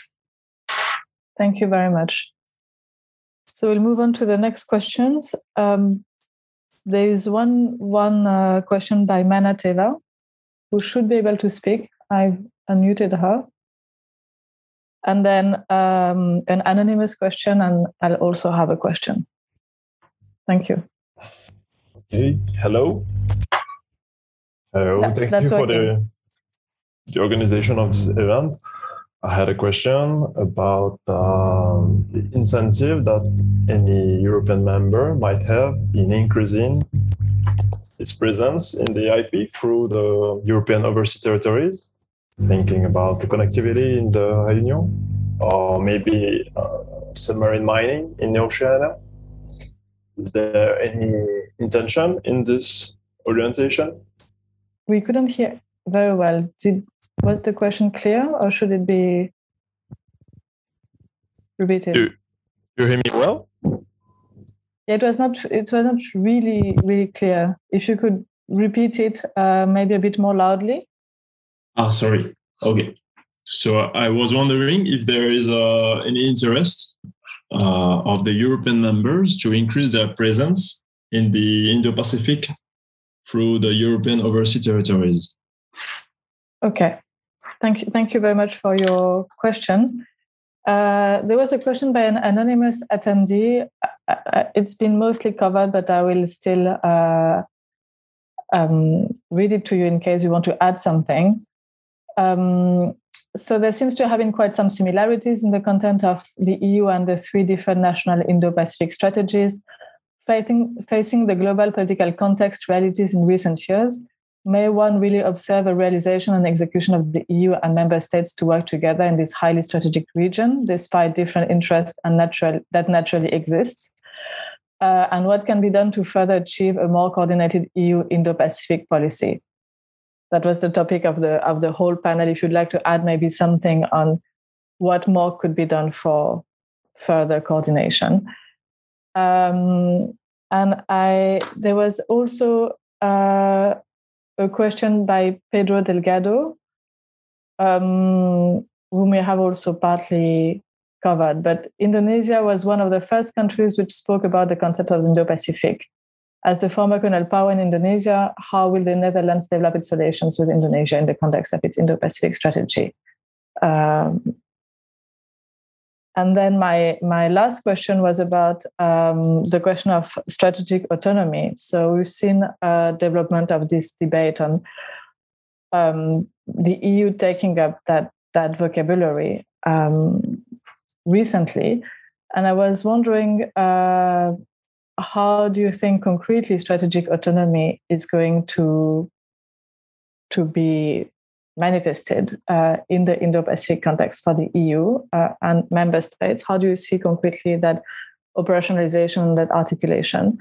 Uh, and what do you think is needed to overcome the divergences of member states' understandings of strategic autonomy slash uh, strategic sovereignty of the EU? Uh, in the context of the Indo-Pacific. So, very different kinds of questions. Would you like to to start on any of the questions, either um, the one on overseas territories, the one on Indonesia, uh, the one on further coordination, or the one on strategic autonomy? Sorry, on the on the overseas territory, I think the I read the question more fully, and it concerns things like European investment, uh, investment by other countries in France, for example, the, in nickel mining in New Caledonia, or you know uh, investments in the Euro- Reunion Islands, uh, that kind of thing. Anyone inspired for any of these questions? Any thoughts? Mm. So yeah, no. Oh, go, sorry. No, no, go ahead. Gudrun. Go ahead. Okay. Um, I, I was gonna take the strategic autonomy question because I mean we're not there. Yeah. Full stop. You know, there is no strategic autonomy of the European Union. I think my institute two years ago or so uh, we put out a, a big study uh, what it would require for the European Union to really achieve strategic autonomy. And I mean, starting with the with the military capabilities we will not there we would run out of ammunition within i don't know 3 days i might overdo it now but we're not there so um, the question is is there even the political will um, to to go in that direction. And I mean, look at the diversity of governments we have in the European Union. I mean, strategic autonomy is something India can probably speak about. Uh, but for the European Union, this is very, very difficult and it would require so many different things on so many different fronts that yes, you can make tiny steps in that direction, but we will not be there for a long time. But that can't mean that we are unable to act. This is why I said earlier that as long as we don't have this kind of true actorness of the European Union, we have to think in variable geometries including outside the European Union in formats like the G7. Because otherwise, you know, it will always be the, the kind of, well, moving forward with several breaks on. So I'm not optimistic about strategic autonomy as such, and even less so in the Indo Pacific region. Yeah, I was just to, to jump on that. I was thinking more of the broadening of the concept of strategic autonomy beyond its military uh, understanding uh, to to other domains of of the EU foreign policy. But I think you're fully right on that. But I'm quite interested in how these these debates are evolving. We can have that conversation later on. Um, Hugo, would you like to to come in? Yes, I'd like to um, jump in on what Gudrun said because I very much agree. so I, sorry, recently published an article which is titled "Illusions of Autonomy," and the whole purpose of the article, which took four years time to to write and research for, was to show what are the fundamental constraints that hamper, so far at least, the development of EU strategic autonomy and that's again and i'm happy to share the link if somebody is interested. But again the two overarching constraints are one capabilities. I mean the since the end of the cold war if you look at the data just the severe decline in capabilities is really staggering. And also it would take time and huge investments to sort of try to overcome some of these uh, shortfalls. And then again the fundamental to me challenge is the second one, which is at the political strategic level, is that everybody in Europe, if you look at threat perceptions and strategic priorities across all the European countries, it is quite intriguing and impressive because everybody has a different hierarchy of priorities. And this is what we call in the article strategic cacophony. And so, if you combine strategic cacophony with severe capability uh, shortfalls, and again, they mutually feed one another, well, there you have rigid limits to what Europeans can so far do in the field of uh, European strategic autonomy. And so, um, unless we don't tackle uh, these um, two problems really um, frontally, there's no way Europe can develop a strategic autonomy. And this applies to European defense, to European foreign policy, it applies also to the Indo Pacific. I honestly think it's across the board. And I'm very happy we're having this conversation, actually. Yeah, you should you should share your article in the chat for everyone to yeah. to be able to read it. Um, conversation to be continued as well on this on this broader topic. Um, so, are there any questions left? I I unmuted uh, Michelle Makinski. I think Hello. she wanted to ask a question. Yes. Uh, thank you for uh, this extremely interesting debate. Um, I'm coming to the specific case of coordination. Uh, um, I have suggested in France uh, through various channels that uh, the government should appoint a, a, ministerial delegate in charge of coordinating uh, not only ministries but as well stakeholders, experts, etc. Uh, what do you think of this kind of suggestions? Would it be useful for other uh, EU member states? Would anyone want to intervene? Uh, I think that's the last question. So, I think I mentioned at the Dutch level, there's there's been some frustration from uh, some of the bureaucrats in charge of the the drafting of the Indo-Pacific guidelines that there was no, it was still a small knit group uh, with support from above, but not a clear, explicit um, um, institutional position that created within the Dutch level. But I think you were talking about the EU level. Um, I don't there. I don't know if there's been an initiative in that direction. Gudrun or maybe um, Hugo would know better. Yeah. I was in a meeting a few days ago, and I'm I'm not sure that we are moving in that direction. I mean, we have a, a, what is the acting director for the Asia Pacific, so they have not changed the, the name of that.